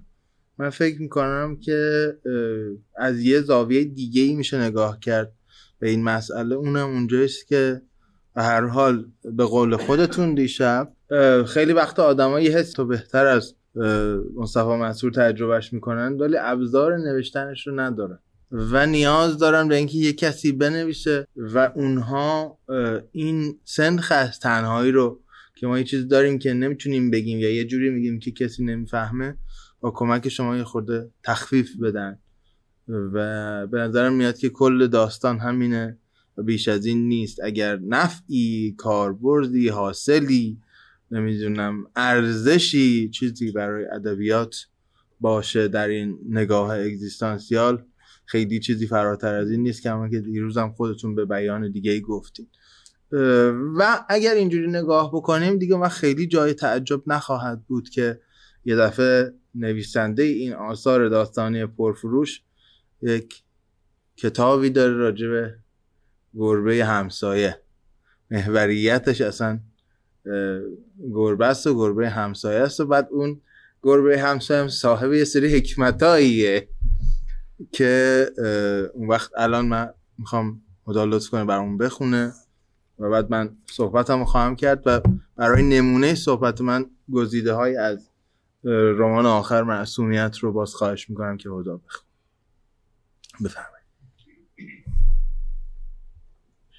حکمت های گربه همسایه یک. وقتی هوا عالی است و حساب بانکی آفتابی و غمها تا عمق مصلوبی در خاک دفن شده باشند و با دقتی ریاضی عشق معشوقت به تو مساوی عشق تو به او باشد. این گربه عجیب همسایه قسم می‌خورد اتفاق هولناکی در راه است. حکمت های گربه همسایه دو. دیروز عصر گربه همسایه تمام کوچه را با سرعت نور دوید. تا به من بگوید همه شهرهای جهان در سه چیز به هم شبیهند آسمان و گورستان و اشک. لابد باز چیزی دیده بود. یه سوال برون متنی بپرسم راجع به این شعرها. می‌دونم که شما درباره انتشار آثار غیر داستانی خیلی همیشه مرددین و یک نمونهش هم اینه که اون کتاب کم حجمه به درد بخور مبانی داستان کوتاه. دیگه منتشر نمیشه. چی شد که رضا دادیم به اینکه شعر چاپ کنیم؟ بعد چی شد که شد دوتا نه شعر و داستان رو و نمایشنامه رو جز ادبیات در حالا بگیم خلاقه میگن creative writing از این جنس. ولی اون کتاب داستان نویسی رو نه فقط اون رو حالا به تعبیر خودم دارم یکی یکی بعضی کتاب ها رو می‌کشم. یکیش اون بود. کتاب بعدی اون کتاب پرسه در حوالی زندگی بود. اونم به ناشر گفتم دیگه چاپ نکنه. تصمیم دارم برگشتم ایران برم سر وقت ترجمه ها. اونا هم دیگه منتشر نکنم. ولی شعر و داستان نه شعر و داستان همیشه خوبه. بکنم به خصوص الان که مرزهای شعر و داستان خیلی به هم نزدیک شده یا در هم تنیده شده یعنی شعرها روایی انگار داستان دارید می‌خونید. یا در پارههایی از داستان شما می‌تونید زبان شاعرانه داشته باشید. یا نماشنامه که دیالوگ دیالوگ نویسیه که خیلی دوستش دارم. اینا به نظرم خوبن ولی با چیزهای دیگه خیلی راحت نیستم متشکرم. از همین نقطه و نکته می‌خوام شروع بکنم صحبتم رو. اونم اینه که در یک نگاه کلان یعنی در یک مقیاس وسیع اگر نگاه بکنیم بجز مجموعه داستان اول یعنی عشق روی پیاده رو که شاید نمونه تام و تمامی نباشه نه که به کل از این نگاه بیرون باشه میشه گفت که مصطفی مستور به بوتیقای پسامدرن نزدیک میشه به یک معنا. اون هم این معنایی است که دقیقا این بحث نشانه شناسی است که آقای دکتر ورود کردن یعنی شما وقتی که آثار بسیاری از نویسندگان دیگر رو می‌خونید چه ایرانی و چه غیر ایرانی نشانه ها در آثار اون نویسنده ها ثابتن. از دو نویسنده محبوب آقای مستور اینجا صحبت شد یکیش سالینجر. سالینجر اصلا انقدر این نشانه ها مهمن که آثار رو به هم پیوند میدن. یک سیری وجود داره اگه شما بخواید سالینجر رو بخونید اونجوری که شخصیت ها دارن زندگی می‌کنن.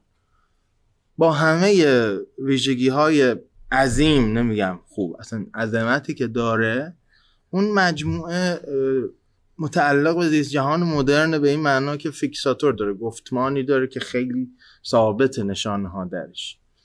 در صورتی که تکرارهایی که در آثار مصطفی مستور اتفاق میفته و من منتقد یک بخشی از این تکرارها بودم نوشتم چاپم شد اصلا سر همین ما ایشون دعوت کردیم شیراز و نقد کردیم و یه جای ایشون دیگه شکی باش از دست گفت آقا چرا توجه نمی‌کنی؟ که اینی که داری به من تکرار میگی یک فاحشه داره میگی یادم اون جمله هست همیشه. اما وقتی که نگاه می‌کنیم آثار بعدی رو یعنی قدم به قدم میایم تا امروز تا معصومیت که خدا برای ما خواهد خوند و اونجا دیگه به نظر من نویسنده هم خودش به یک نشانه تبدیل شده در متنش. یعنی این تصرفاتی که در متن می‌کنه خودش هم جز متنشه. به این معنا ما ای که در یک وضعیت پسامدرن داریم زندگی می‌کنیم در همه جوانب زندگیمون. از زیست اجتماعیمون بگیرید تا روابط زن مردی بگیرید تا بحث های سیاسی اجتماعی بگیرید تا همه سطوح دیگر معرفت شناختی و زیستی. یعنی از انزمامی ترین امور و دم دستی ترین امور شما تصور بکنید تا انتظایی ترین امور. نشانه ها مرتب در حال شدنند و نه تنها مرتب در حال شدنند بلکه همزمان دو چیز متفاوتن. و اینجور که با هم این احساس ها آمیخته میشن هم چیزی که تو ادبیات انگلیسی میگن گروتسک به نظرم میاد تنوع رنج هایی که در آثار آقای محصور هست و به ویژه عبوری که در کتاب آخر معصومیت اتفاق افتاده نشون میده که چگونه این وضعیت گروتسکی در یک حالت پسام مدرن خودش وجود داره. یعنی به نظر میاد اگه یه دونه کلید بخوام بدم امروز به کسی که تا الان کارهای آقای منصور رو نخونده یا پراکنده خونده. و احتمال بیشتری وجود داره که از معصومیت شروع کنه به عقب. یعنی من داشتم که یه نفر دیگه از آخر بخونه چی میشه؟ میشه دیگه. غیر ممکن که نیست نفر معصومیت رو بخونه بعد بزن بره روی ما بخونه بعد برگرده استخوان خوب رو بخونه اصلا بی ترتیبم بخونه. کلیدی که میشه به همچین مخاطبی داد اینه که در یک فضای پسا مدرن اشتباهش نکنیم با پست مدرنی که فکر می‌کنیم یه چیز بهتر از مدرن ها پسا مدرن یعنی واقعا پسا یعنی پس از. حالا هم از نظر وجودی هم از نظر زمانی هم از نظرهای دیگه. من فکر می‌کنم اگر با این انتظار نگاه کنیم به مجموعه آثار داستانی مصطفی مسجور شاید بتونیم جواب نزدیک تری بگیریم به متن. و شاید بتونیم یکی از فرضیه ها رو مطرح کنیم راجع به اینکه چرا این کارها پرخواهندن به خاطر که همزمان دارن به وضعیت های آدم های مختلف جواب میدن که همشون هم با کلیت اون متن سازگاره. این کل حرف من بود ولی فکر می‌کنم اگر نمونه خونده بشه شاید خیلی کمک بکنه. برای اینکه یه پاسکاری بکنم به خدا که شروع کنه نمونه ها رو ببینید من این ویدیو رو همینجوری داشتم از متنش سو یا حسن استفاده حالا هر که شما بگین می‌کردم. این اسلاید رو ببینید که گذاشتمش هم موقعی که صحبت زن بود و آقای دکتر نجومیان گفتگو می‌کردن از من گنجش نیستمه. میگه آدم ها خیلی ساده به خاطر چیزایی هست که مقدس میشن و دلیلش اینه که کارهای خوبی می‌کنن. حالا بعد این گزارش رو میاد توضیح میده با یه تمثیل چراغ. میگه که وقتی کاری رو که شدیدن خوب باشه انجام بدی انگار یه چراغ توی روحت روشن کردی. وقتی بازم کار خوب انجام بدی میشه دو چراغ. میشه سه چراغ میشه صد چراغ میشه هزار چراغ. گمونم توی روح تاجی هزار تا چل چراغ روشنه.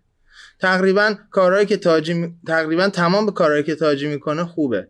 زنهای خوندار هم همینطورن. واسه همینه که به نظر من همه زنهای خوندار مقدسن. حالا این نگاه به زن رو شما داشته باشید که در کارهای قبلیشون بود که می‌گفت زن نیمه روشن معصوم و معنادار زندگی. یعنی حتی همینو یه خورده شعاری تر و فلسفی تر هم بارها به بیانهای مختلف مطرح کرده. حالا نگاه بکنید که در نمونه هایی که برای ما می‌خونه هدا این چه این داستان فریبان که خونده شد زن خاندار بود دیگه چون مجموعه دقیقا هم موقعی خیلی خاندار بود. بله زن خاندار بود بله. یعنی اصلا در زبر زن خاندار بود بله. حالا من می‌خوام اجازه بخوام که شما معصومیت دومی رو بخون اون طبقه سوم و پنجم همین سومیه. آره آره. همونو بخون که اون طیف قشنگ پررنگ شه آره. گفتم خب بعد دیروز که دوستان بودن دیروز تکراری ممکنه اشکال نداره.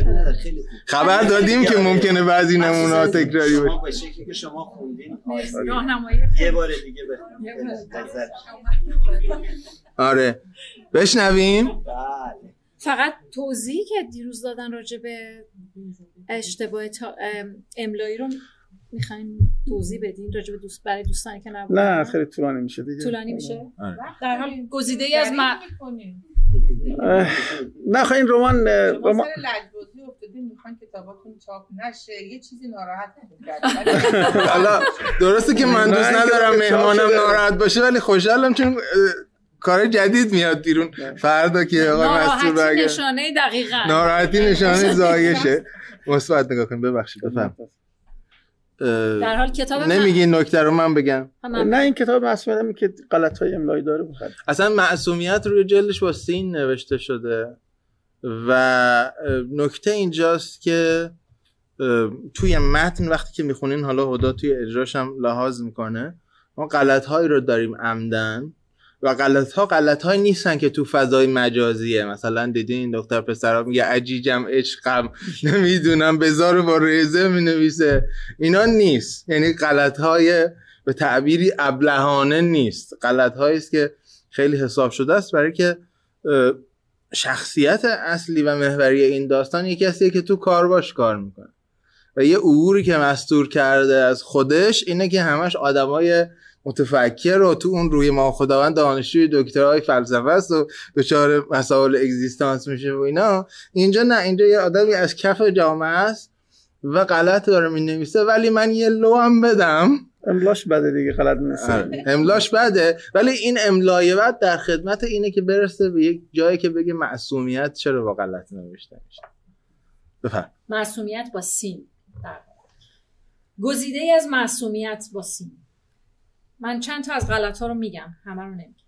متاسفانه من اینجا نمی‌تونم بگم یارو رو چطور پیدا کردم چون توضیح اینجور چیزا از نظر بعضی بدآموزی داره بدآموزی داشتن یک کتاب باعث با سین میشه جلو چاپ اون گرفته بشه من به خاطر اردی هم که شده هر جوری است باید این کتاب چاپ کنم.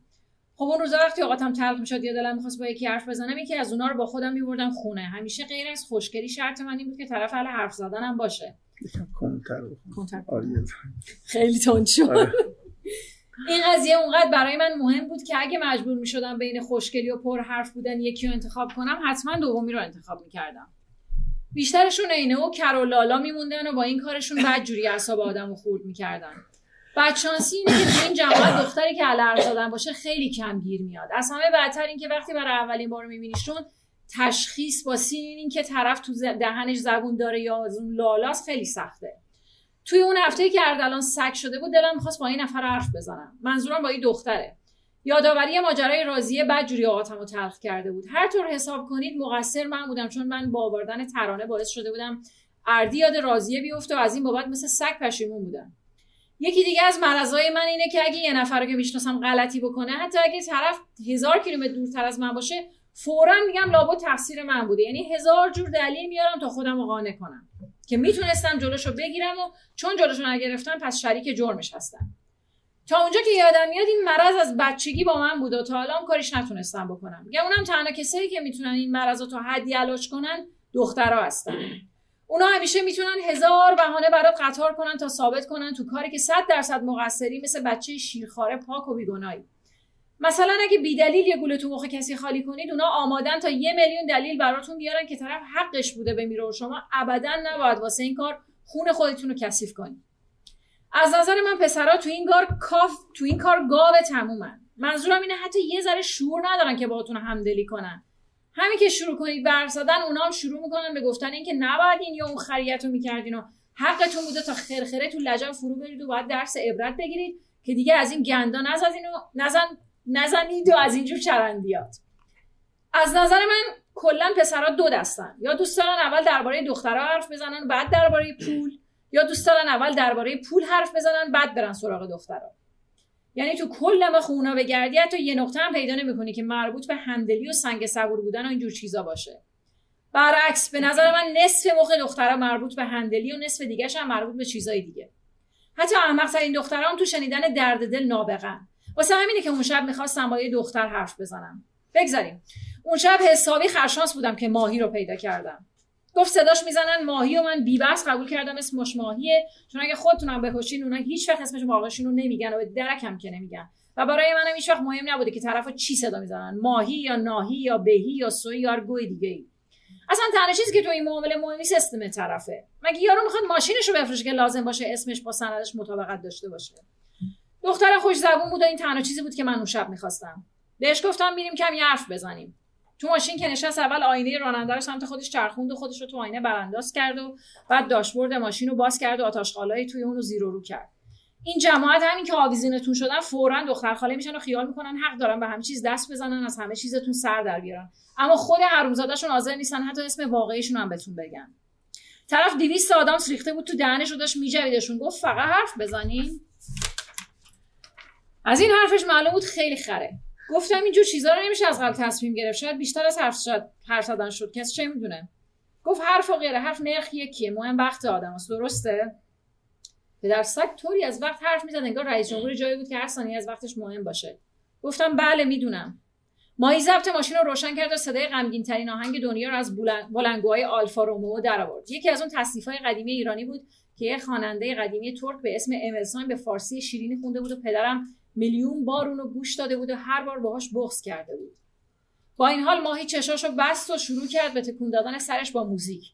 طوری سرش رو تکون می‌داد انگار اهلیه داشت میخون. از این کارش خوشم اومد. دختر باید اینجور باشه. باید بتونه از هر جهنمی بهشت رو بکشه بیرون. همونطور که چشاش بسته بود گفت امروز چند شنبه است؟ گفتم سه شنبه. با اینکه آخر شب بود و تو اون ساعت حتی سگ و گربه های ولگردم از سرما تو سوراخاشون چپیده بودن هنوز میترسیدم پوران خانم ما رو تو حیات ببینه. همیشه سر بردن این لوبت تو آپارتمانم به خاطر پوران خانم مشکل داشتم. باید موضوع رو به ماهی می‌گفتم تا خنگی نکنه. گفت عالیه سه شنبه همیشه عالیه. تو چی میگی؟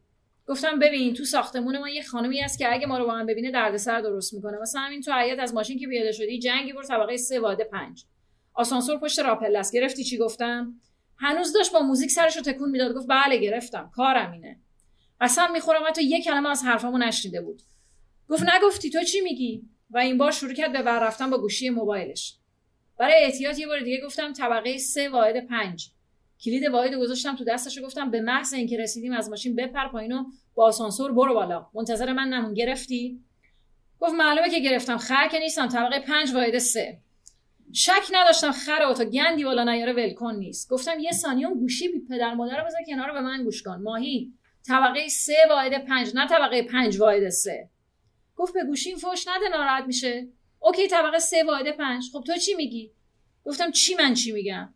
گفتم سه شنبه دیگه به نظر تو سه شنبه از روزای دیگه هفته بهتر نیستن. گفتم چرا باید بهتر باشن؟ سه شنبه یا شنبه یا چهارشنبه چه فرقی داره؟ کفشاشو در آورد و پاهاشو گذاشت روی صندلی و سرشو تا می‌تونست آورد تو صورتم. بوی دارچین آدامسش رفت زیر دماغم.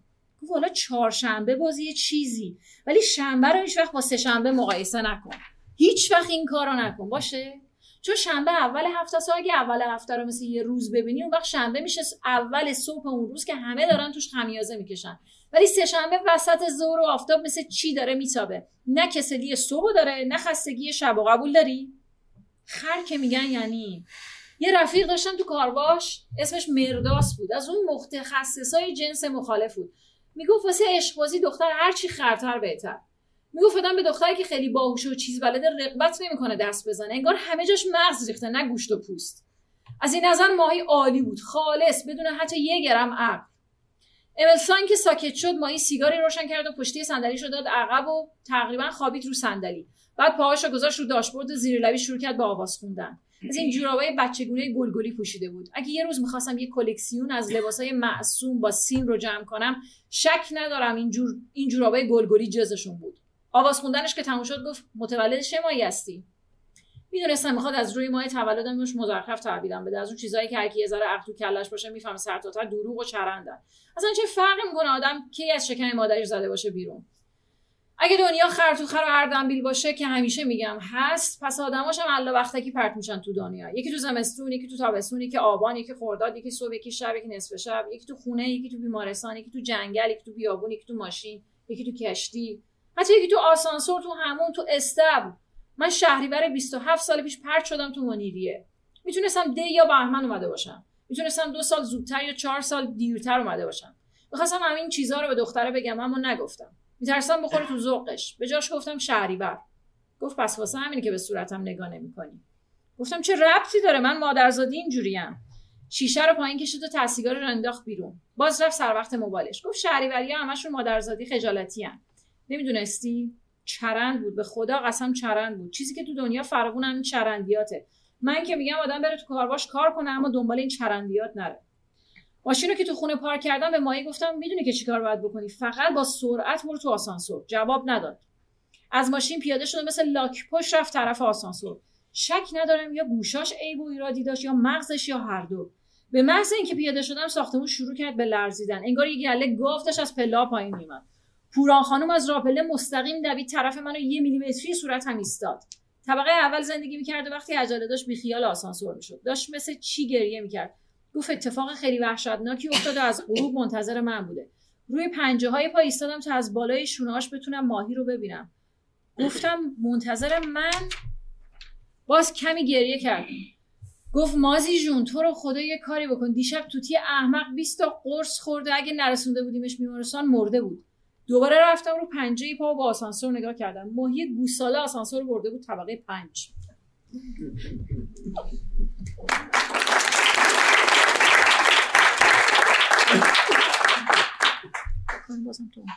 خلاصه اینو می‌خوام بگم که در راستای حرفم جمله آخر. قبلا اگر شما می‌تونستید کلیشه پیدا بکنید راجع به هر کدام از بنمایه های کارهای مستور. از عشق ناتمام یا عشق به سوال نرسیده یا عشق غیر جسمانی یا هر اسم دیگه که روش می‌ذارید تا تقدس زنها تا شک و این بنمایه های تکرار می شدن الان این بنمایه های تکرار شونده وسعت پیدا کردند این خیلی نکته مهمیه. شما یه لحظه اینجا رو نشنوید اگه ناراحتتون می‌کنه گوشاتون بگیرین. چرا نکته مهمیه؟ چون کافیه که یک نویسنده ای در ایران نصف این سرعت انتشار سرعت تجدید چاپ و تیراژ رو داشته باشه تا مبتلا بشه به چیزی که هوشنگ مرادی کرمانی می‌گفت از روی دست خود نوشتن. و حقیقتا اینه که جو نقد ادبی تا رساله درباره نادر فارابی این بود که مثل که این اتفاق یه جورایی داره میافته. ولی بعدش دوگامی که بعدش برداشته شد عشق و چیزهای دیگر و به ویژه این کار آخر معصومیت با سین نشون میده که نه ما با عبور کردن از اون جهان ورساخته ای که مهمه و نمیشه به کلی ویرانش کرد ولی میشه ازش عبور کرد و به دامش نیفتاد. مواجهیم. به این علت من می‌تونم بگم که نه به خاطر سابقه 13 سال ارتباط و آشنایی نه به خاطر یه جورایی رو پیشونی من خورده منتقد آثار مصطفی مسئول به خاطر این کتاب. بلکه به خاطر این گام بلندی که وجود داره من از فردا می‌تونم راحت تر با خیال راحت و با لذت بیشتر راجع به مصطفی منصور بنویسم به خاطر که بالاخره اون گامی که منتظرش بودیم اتفاق افتاد.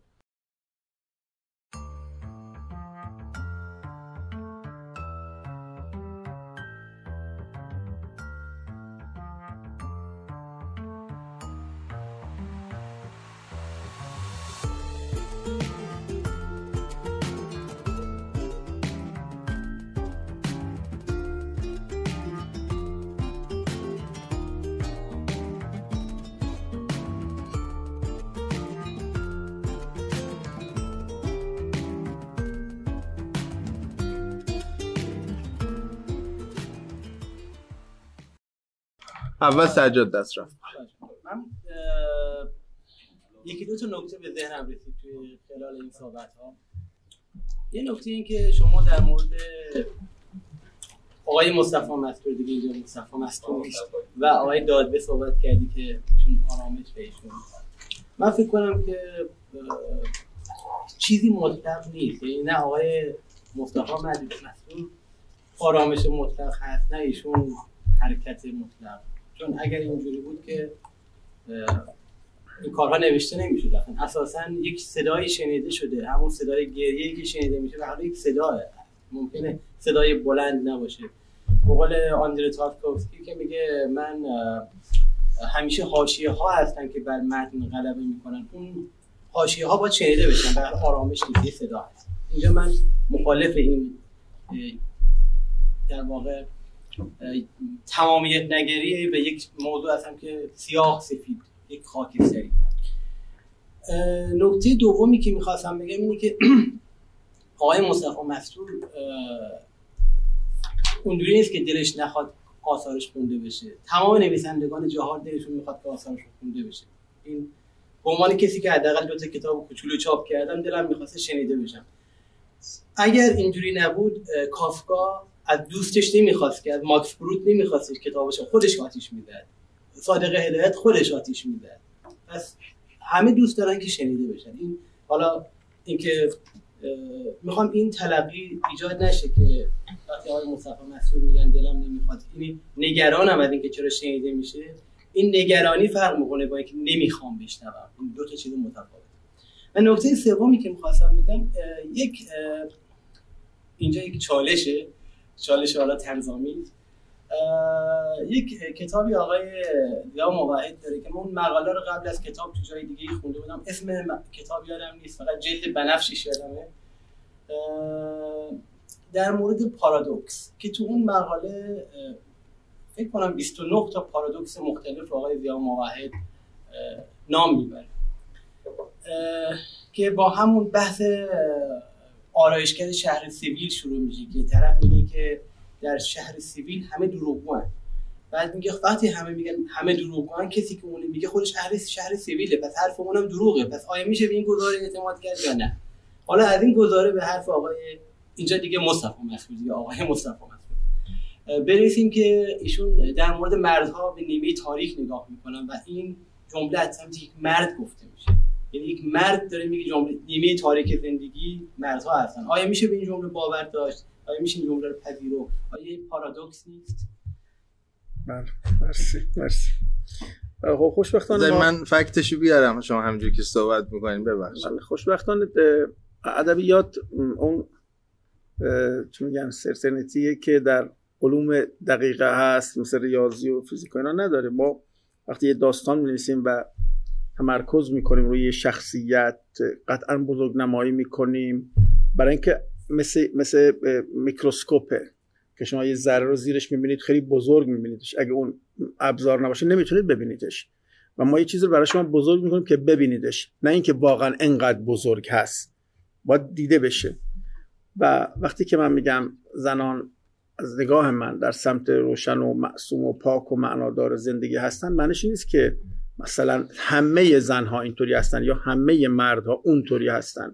من معنی شده که به شکل متعارف وقتی نگاه می‌کنیم که مدیریت جهان به دست مرد هاست حتی در غرب هم شما وقتی بخواید مثلا نگاه کنید هویت دولت چقدرش مرد چقدرش زنه. هنوز این مبارزه زنان برای استیفای حقوق خودشون تمام نشده. از جناب 150 200 سال پیش که به شکل جدی شروع شده این جنبش فمینیز یا حقوق زنان. بنابراین هیچ چیز کامل نیست هیچ چیز بی‌نقص نیست. و معنیش اینه که هنوز مدیریت جهان دست مرد هاست. حالا یک کارنامه دارن اینا دیگه. ما نگاه می‌کنیم به کارنامهشون. اگر موفق میگیم آفرین خیلی خوبه. اگر نه که میگیم خوب نیست. من به نظرم کارنامه بدی بوده. یعنی وقتی به شما مثلا همین قرن بیستم رو شما نگاه می‌کنید که دو تا جنگ جهانی بزرگ اتفاق افتاد میلیون ها آدم کشته شد. نگاه می‌کنیم ببینید خب این جهان دست زنها نبوده که اینطوری شده. البته اگر دست زنان می بود نمی‌دونم چطوری می بود شاید بدتر می بود ولی اجالتا ما می‌تونیم بگیم که نقشی نداشتن. یعنی دستشون پاکه. این به شکل در حقیقت symbolic بود این مثال ولی تو جزئیات هم همینطوریه. آمار هم همینو به ما داره میگه. بنابراین یه, آدم hypersensitive ی مثل من که خیلی حساس هم هست به اینجور چیزها نگاه می‌کنه هی رد پای زنها رو در جنایت بزرگ پیدا نمی‌کنه. و برعکس رد پای خیلی خوب آرام حالا به تعبیر من روشن معصوم دوست داشتنی رو پیدا می‌کنه. طبیعیه که بخواد اینو بولدش کنه بزرگش کنه. این این نورافکن به سمت اینم به تابونه بگه این اینجوری هم نگاه کنید. حتی تو, تو, تو جوامعی که در حقیقت این موانع هم مثل جوامع غربی که این موانع هم جلوی پای زنهای ما نیست بردا... زنها نیست برداشتن باز هم می‌بینید هنوز هنوز اینا به حقوق خودشون نرسیدن هنوز مشکلاتی دارن. این مسئله همیشه فکر منو درگیر کرده و و تو جامعه ما این به شدت دیگه این دیده میشه. یعنی از حقوق اولیه و ساده که دیگه مثالهاش واقعا چیزه. خیلی بده که دو, دو چرخ ساری نمی‌تونه بکنه ورزشکار نمی‌تونه بره. اینا که چیزا بدیهیه. نه چیزای خیلی ساده تر از این رو هم نمی‌تونن انجام بدن. نیست یعنی مجالش براشون نیست یا با مشکلات مواجهن. اینا معنیش اینه انگار انگار به حاشیه اون چیز رونده شدن. متن تصمیم گیری های مهم زندگی. خب باید باید این صدا شنیده بشه. یک بخش والت من همچنان معتقدم که به قول سیمون دوبوار میگه که زنها زن زایده نمیشن زن می‌شوند. من با این موافقم که انگار خودشون میپذیرن. من نباید حالا به شکل سنتی قدیمش می‌گفتن زنان مادر بزرگا به بلند نخند. ندو این چیزها تا الان به شکل امروزیش. انگار خودشون هم گفتن اینجوری بشین. اون کار بکن اون کار نکن. خودشون هم انگار برای خودشون یک وجه دیگری قائلن. در که زن انسان مرد هم انسان. که شما نگاه انسانی داشته باشید به اینها اون وقت می‌بینید که چقدر تفاوت ها چقدر هرمان ها این بر است و چقدر بهره های ظالمانه اون طرف هست. این چیزا برای میگم برای آدمی که بخواد دقیق تر نگاه کنه به این مسئله آزاردهنده است. و من این رو نوشتم تو کارم البته تا یک مقطعی. این پروژه که دارم میگم درش کار دارم روش کار می‌کنم به نظرم اون بخش کمکاری من بوده که یعنی شاید بگم باید مکمل اون بخش اول بشه بدون که بخوام بخش اول رو نفیش کنم. با آن اینه که بله در با همه و به رغم همه این مسائل زنها تو جامعه ما خیلی کار کردن. خیلی تلاش کردن خیلی موفقیت ها داشتن خیلی دیوارها رو شکستن خیلی مانع ها رو پشت گذاشتن. و اونا باید دیده بشه. اونا باید گفته بشه. و من دوست دارم حالا حالا اون وجه زنان رو در نوشته هم نشون بدم. البته دو بخشه. یه بخششون زنایی هستن که می‌تونن یه جوری الگو باشن برای بقیه زنها. یعنی کار مهم میکن دیوار شکستن. یعنی بخشی از این داستان این مجموعه که حالا امیدوارم چند سال آینده چون دارم کار می‌کنم. چون دو سال کار می‌کنم فقط نه تا داستان تونستم بنویسم. و بخششون الهام بخشن. یعنی شکست خوردن ولی می‌تونه الهام بخش بقیه زنها باشه. مثل همین فریبایی که خوندیم که که آرزوهاش خیلی خیلی آرزوی بزرگی نیست که بخواد بخواد تنها سفر کنه. ولی انگار این تار و پود زندگی بچه ها شوهر چی و چی و چی و اینا کم نیستن توی جامعه ما اصلا حتی بهش فکرم نمی‌تونه بکنه. فقط می‌تونه تو خودش بریزه و با خودش اینا رو بگه. حتی به زبون هم نمی‌تونه بیاره. اینا می‌تونن الهام بخش باشن. که اینطوری نشی. اگه می‌خوای زن خانهدار بشی اینطوری نباش. مثل فریبان نباش. برو اون کینگز گیت رو برو ببین. فقط تو آرزوات نباشه. از هر دو جنس تو این مجموعه هست و من امیدوارم به حال قبل از مرگم بتونم این این پروژه رو به جای برسونم. دکتر راز شما یه قسمت تو حرفایی که داشتیم می‌زدیم توی صحبت هم که فرشیدشون گفتن اون نتیجه گیری که تو سخنرانی هم تو شیراز داشته این حالت بود که شما دقیقا به دنبال ساده زیستن ساده زندگی کردن لذت از هر چیزی داریم و اون فهمیدن زیاد یا آگاهی زیاد خطرات و پیامدهای خودش رو داره چون درد و رنج شما رو بیشتر می‌کنه. این واقعیتی که الان من فکر می‌کنم همه جامعه ما رسیدن شما هرچی بیشتر بفهمید درد بیشتر میشه. اما شما رو میگین. ولی چه فرمولی داریم که به آدمی ما داریم زندگی می‌کنیم به اون نقطه نرسیم که دنبال آگاهی خواستن دانستن. چون کسی که نمی‌دونه و آگاه نیست و پیگیرش هم نیست دنبالش هم نیست ممکن دو تا کتاب شما رو بخونه بعد یه سوالی بکنه واسه دو تا سوال پیش بیاد. در پی پیدا کردن جواب بر اون سوالا دو تا کتاب دیگه بخونه. همینطور قدم به قدم کل این مسئله به جایی که اون فرمول شما رو برای آدم نگه داره باعث جابجایی ذهنیش میشه که باید پیگیری بکنه دنبال چیزی بگرده. شما با توجه به چیزی که خودتون میگین آیا یه چیز کوچیک که بگین که آره من فکر می‌کنم اگر همه ما که هستیم یه جوری سعی کنیم این کار رو نکنیم. فرمولی داریم راهنمایی ببخشید من چون بدونم شاید دوباره دوست نداشته باشه ناراحت باشن من اجازه دارم سه چهار تا چیز بگم بعد شما تکمیل کنید. به نظرم چهار تا جواب نه.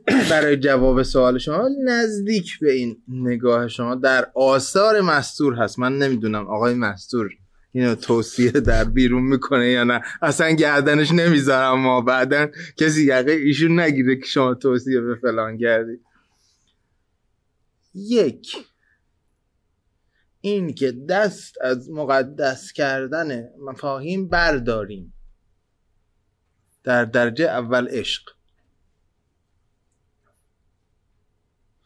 از لایتغیر کردن و مینوی کردنش دست برداریم. ما در یه جهنم برام دنیا زندگی می‌کنیم.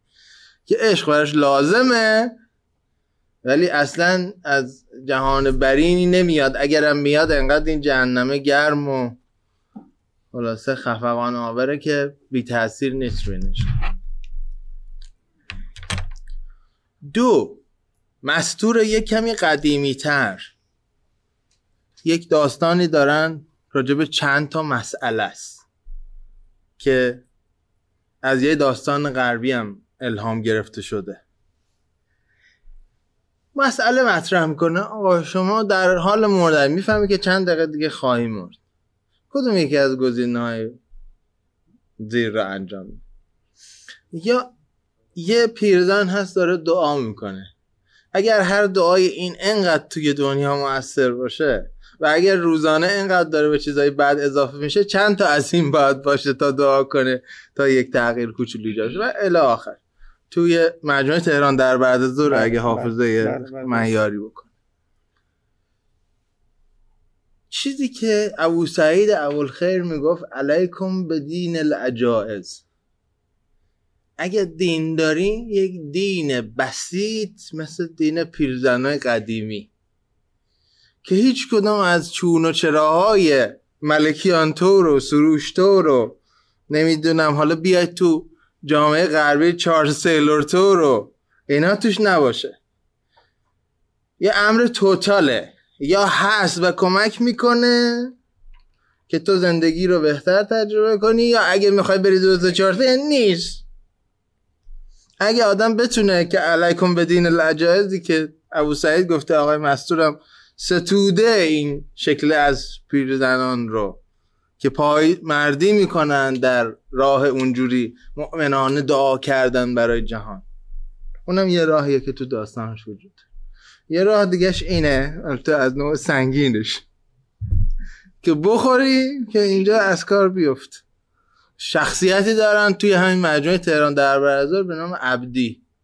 این هر جا که میره خلاصه این بطریه حالا بغلی هم نیست ولی همراشه میگه آقا اینو باید خستش کنی. حرف زیادی نزنه خیلی. و اینکه آدم دیروز این بحث شد که چرا شما ترویج ناامیدی بکنین ایشون داشتن می‌گفتن ناامیدی خیلی بهتر از امید کاذبه. بعد من یه چیزی گفتم از قول سارتر که ملکیانم راجبش سخنرانی خوبی کرده. میگه من ناامید نیستم من از امید محرومم.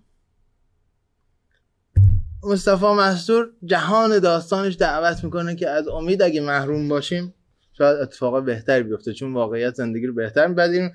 اگه قرار از بنبست کوچه بنبست بریم بیرون این کار رو می‌کنه این چهار تا چیزیه که من به عنوان کسی که خوندم کار مستور رو تو ذهنم میاد تا شما سوال می‌کنه ولی آیا پنجمی نداره؟ ممکنه داشته باشه من الان یادم نباشه. آیا نمیشه این چهار تا یه جور دیگه گفت؟ ممکنه بشه گفت. آیا اینا توضیح های شخصی آقای مستوره؟ مثلا این یکی. خب نه.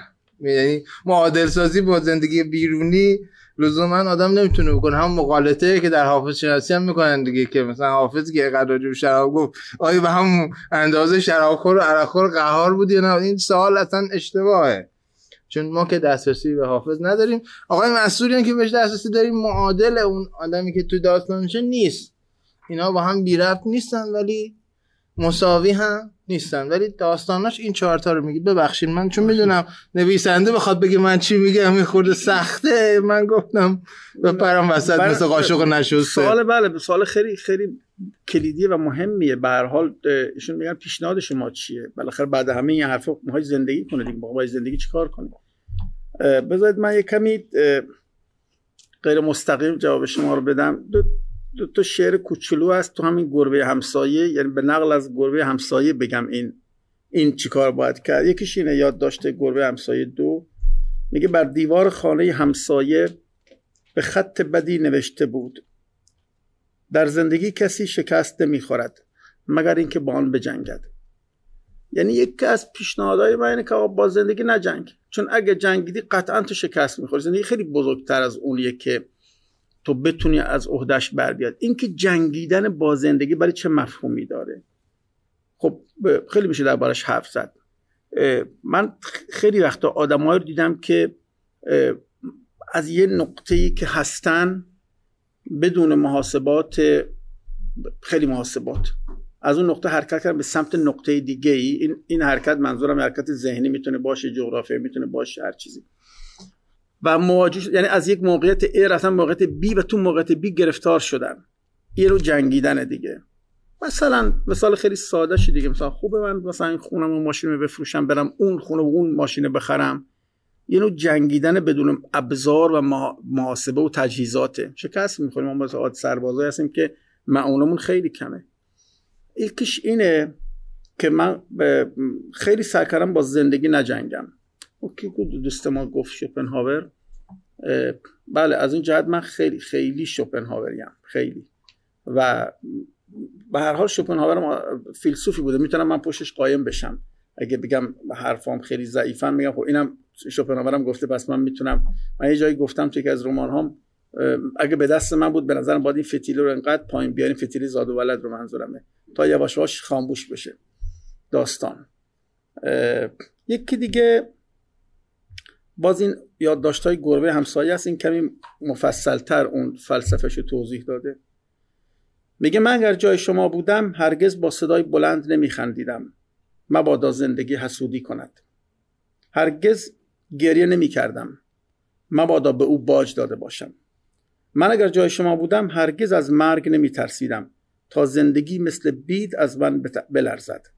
و عصرها باد بادک هوا می کردم و شبها با سیب و سادگی و سکوت زیر آسمان می خوابیدم و با عشق و حقیقت برای همیشه متارکه می کردم و با فراموشی و نادانی تا حد مرگ معاشقه می کردم اگر جای شما بودم. چون هر کدوم از اینها ورود به هیته عشق ورود به هیته حقیقت ورود به هیته دانستن ورود به هیته بیشتر خواستن هر چیز از اینا نه اینکه بده. ولی اگر با معونه و امکانات و تجهیزات کافی همراه نباشه شما رو به شما خیلی خیلی آسیب می‌زنه. و نه فقط به اون نمی‌رسید بلکه همون یه تکه هم که داشته اونم از دست می‌دید. طبیعی برای اینا نمیشه الان یه نسخه های خیلی دقیق و چیز پیچید. ولی من خودم به تعبیری می‌تونم بگم سعی کردم اینطوری زندگی کنم. و به همین خاطر که خودم رو بخوام به حیوانی تشبیه کنم بارو گفتم من لاک پشتم. یا دقیق تر من حلزونم. خیلی خیلی آروم کند با احتیاط. بفرمایید. شما من من فایز کوچیک بگم با دو تا نتیجه گیری از کل صحبتی که شما کردید اینا به عنوان کسی که من خیلی با کار شما آشنا نبودم. اخوی من پارسال اومدم بعد به عنوان کادو برای من یک مجموعه از نویسنده برای معاصر برای بله. چمدون دقیقا اینا بود. گفتن می‌خوام دور نباشی. شما اینجا همش برنامه متون قدیمی دارید و هی چیز ارکان زبان فارسی رو نظامی و مولوی و فلان پیگیری می‌کنید.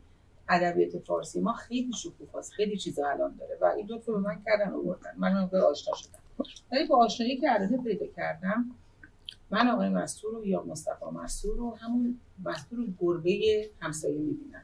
این شماه و دقیقا این حرفای شما حرفای بچه های دهه چهله. هم نسلی های ما که یک چیزهایی رو در زندگی دیدیم در همین دوره بسیار کوتاه 50 سال 50 60 سال زندگی که هر دهش برای ساخت یک روان خیلی پنجاه جلدی می‌تونه کافی باشه چیزهایی که بر ما گذشته. و اون ناامیدی ها و امیدواری ها و اون دنبال خوشبختی ساده داشتن. بله. زیست ساده شیرین. بله. ساده لمس کردن بله. ما از همون دریغ کردن. یعنی شرایط زندگی و تاریخ ما از ما دریغ کرد. ماها برامون اون لمس اون برامون خیلی مهمه و خیلی پیگیرش هستیم. همین هم هست که توی گربه همسایه شما تمام اون حرفای بچه های دهه رو می‌زنیم بله. ناامیدی ها و امیدواری ها بعد موردی هم که در توی مجموعه کتاب ها صحبتی بود که چرا شما پرفروش بوده کتاباتون اینو نتیجه گیری شخصی بله. من اسامی که شما انتخاب کردید خیلی خوبه مناسبه برای من مثلا بله. که چطور می‌تونه بازار رو مخاطب رو جذب کنه ولی کتاب اولتون تا کتاب دومتون همون رشدی که تغییر تحولی که تو خودتون هم پیش اومده تو دهه هفتاد شما کتابی می‌نویسید که عشق رو مطرح می‌کنید ما از دهه 60 میام که عشق ممنوع است بله. عشق یعنی کلمه ای که باعث میشه ماها نجس گناهالود بد خطرناکه حتی در کنار یک موجود دیگه به عنوان مرد یا شما حرکت کنیم تو خیابون از شما من. شما من میشید و مورد سوال قرار می‌گیرید شما شروع دهه هفتاد این سوژه رو میاریم که کاملا ممنوعه بوده. خب مخاطب آدمایی که تون دوره تور دوره کردن مسئلهشون چیز هست.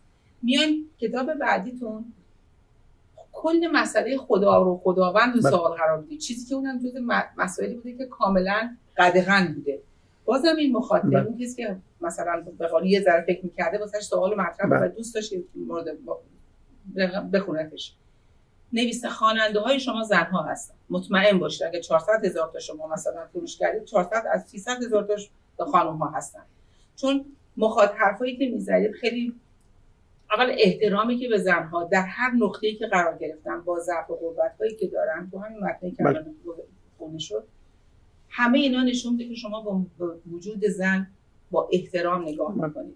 نه مطلق ولی این وجودی که از در هر نقطه‌ای که قرار می‌گیره یک سری نکات نکات مثبت و این نکات مثبت رو که شما سعی می‌کنید برای اکثر جامعه ما که رو این خط سیاه کاغذ سیاه چادر سیاه کشیدن رو مطرح می‌کنید مهمه برای جامعه. و اون گروهی که الان به قولی کاملا جلوشون پرده کشیده شده این رو قدردانی می‌کنه با بله. خوندنش با خریدان اعتصاب نکنید ادامه بدید. چون به حال شما مخاطب زیاد خواهید بله. داشت با این مسئله که مطرح می‌کنید. و خیلی ممنون. از خدا خانم عزیز واقعا ممنون از اون خانش زیبایی که کردید. دکتر نجومیان من از طرف انجمن ادبی واقعا سپاسگزارم که این دعوت رو پذیرفتید مرسی متشکرم. در ادامه صحبت های خانم می‌خواستم یه چیزی بگم. قبلش اشاره کردید به اینکه حتی زنها برای خودشون قائل نیستن اون جایگاهی رو که میبایست. فقط می‌خواستم بگم مرسی چون من دقیقا همین برداشت رو از خواندن داستانهای شما این حس رو می‌گیرم. و خوبه که میگید چون به عنوان یک زن همیشه فکر می‌کردم قبل از که مادر بشم به این باور داشتم که ما هر چی می‌کشیم از مادرها می‌کشیم. و وقتی مادر شدم که الان خیلی ازش نمیگذره سه سال و هفت ماهه هنوز مسررانه تر اعتقاد دارم که جامعه ما هر چی می‌کشه از زن در مقام مادر می‌کشه. ما این که به بچه هامون یاد میدیم به یک دختر که باور داشته باش احترام بذار برو سفر برو کینزگیت رو ببین. تو کجا وایسادی و یک پسر کجا وایساده؟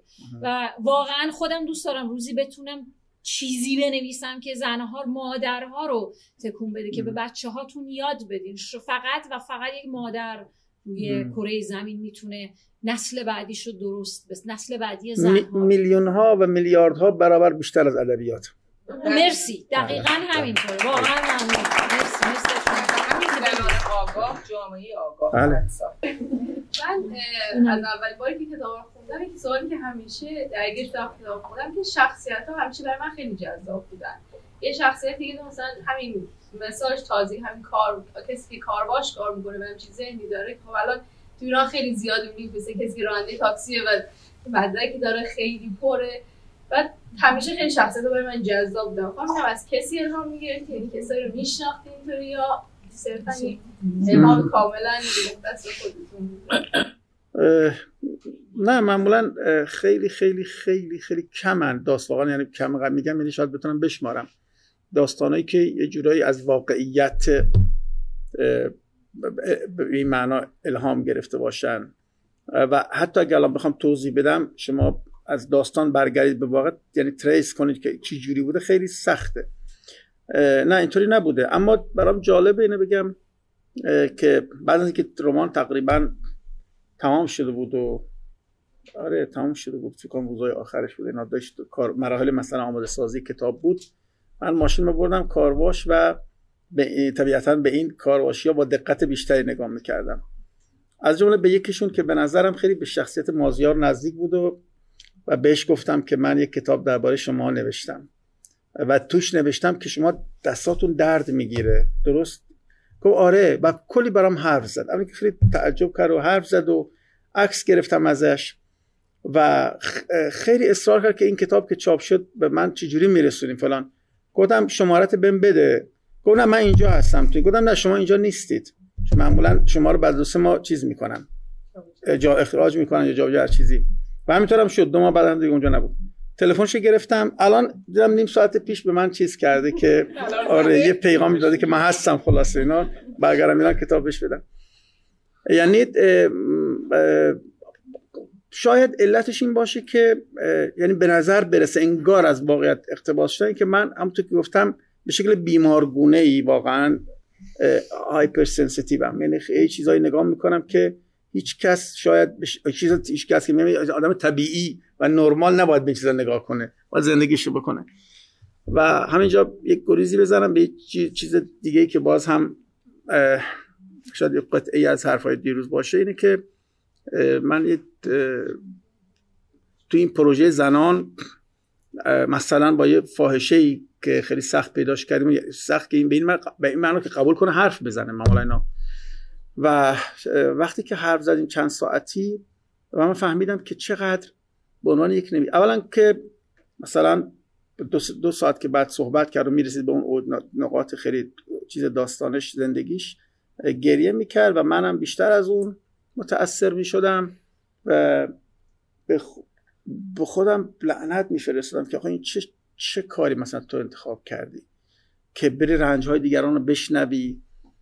و بعد اینقدر رنج خود آزار ببینی هم تو شنیدن اولیه بعد صداش ضبط می‌کردم تو پیاده کردنش و بعد دوباره تبدیل کردن به داستان. یعنی تو سه چهار مرحله و بازخانیش خیلی خیلی خیلی اذیت شدم که توی یک مصاحبه گفتم به نظرم که احمقانه ترین و ابلهانه ترین کارهای دنیا نوشتن داستانه. برای اینکه شما به شکل سیستماتیک باید خیره بشی به صحنه‌هایی که به طور طبیعی تو رو برمیگردونی. نمی‌خوای اینا رو نگاه کنی. ولی الان باید نه تنها نگاه کنی آنالیزش کنی بازش کنی جزئیات رو بشنوی مثلا ما فرض کنی یک کسی که تو خیابون ماشین می‌زنه من خودم رو می‌کنم اون نگاه نکنم. ولی اگه می‌خوای با داستان باید برید ببینید دقیقا صحنه رو نگاه کنه یه طلاق رو برید از نزدیک آگراندیسمان کنی ببینی چه اتفاقی افتاده. کراهت های زندگی رو باید بذاری زیر میکروسکوپ.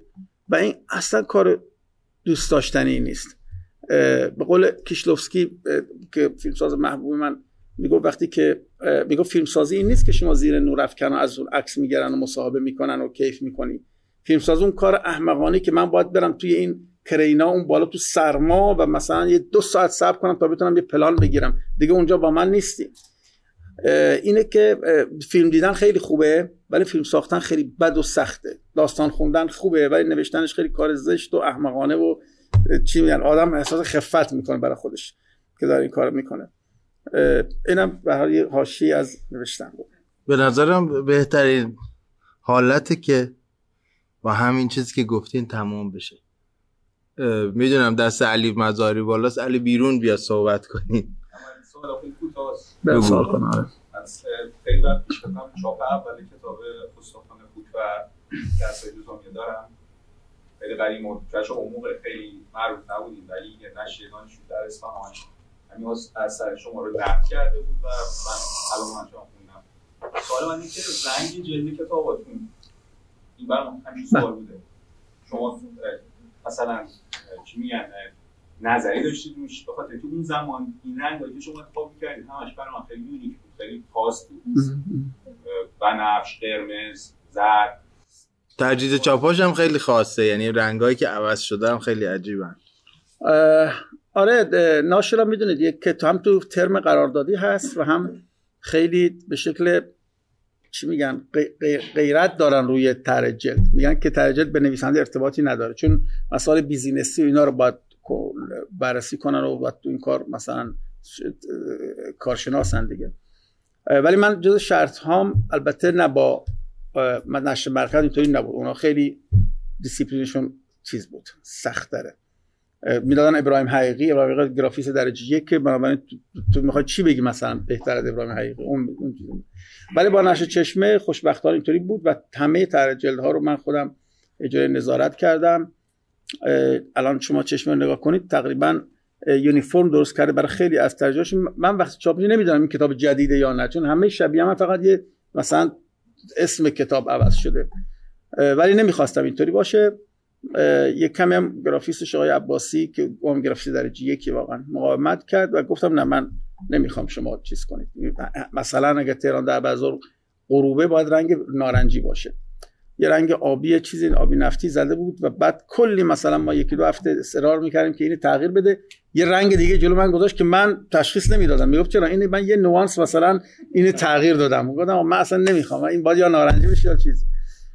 خب خوشبختانه یک کمی پیش ناشرا هنوز یک کمی این قدرت دارم که بتونم ترجلام رو دیکته کنم بهشون. و از جمله همین ترجل معصومیت بود که بالاخره نشر مرکز رو هم جزء پیش قرار دادم بود که من ترجل من باید به شما چیز کنم. زیر بار نمی رفتن خلاصه پذیرفتن دیگه اینطوری. نه نه من پیشنهاد میدم من به گرافیست خودم میگم که اینطوری می‌خوام الم... این المان رو جلد باشه اینطوری باشه اینطوری باشه. و اونا کار بی ندارن میگه که شما گرافیست می‌تونید به من معرفی کنید ولی در مورد طرح جلد خودمون تصمیم می‌گیریم. ولی میام خوشبختانه روی پذیرفتم. متشکرم. چون دیگه بیرونمون خواهند کرد تا پنج دقیقه دیگه می‌تونیم می‌تونیم سوال بیرون الان سکیوریتی میاد.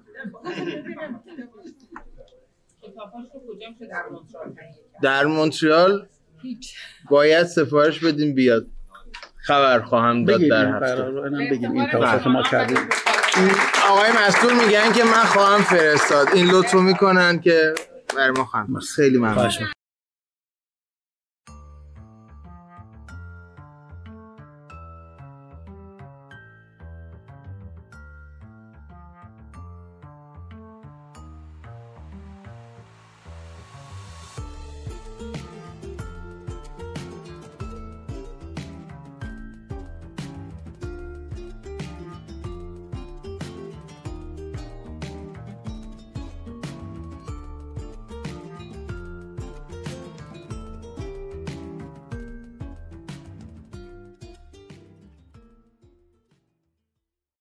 خانم و آقایان صدای من فرشید سادات شریفی رو یک بار دیگه در انتهای این اپیزود میشنوید که می‌خواستم از همراهی شما که وقتتون رو در اختیار این پادکست گذاشتید و همینطور از همه عزیزانی که سهم داشتند تشکر بکنم. علاوه بر جناب مصطفی مستور جناب نویسنده و همینطور استاد عزیز آقای دکتر نجومیان و دوستان دیگری که هر یک به نوعی سهمی داشتند در برگزاری این نشست به طور ویژه می‌خوام از قدیمی ترین انجمن ادبی شهر مونتریال انجمن ادبی ایرانیان مونتریال یا انجمن فاضل نام دیگرش تشکر بکنم به خاطر همه همراهی که با برنامه های فرهنگی ما داشتند و دارند.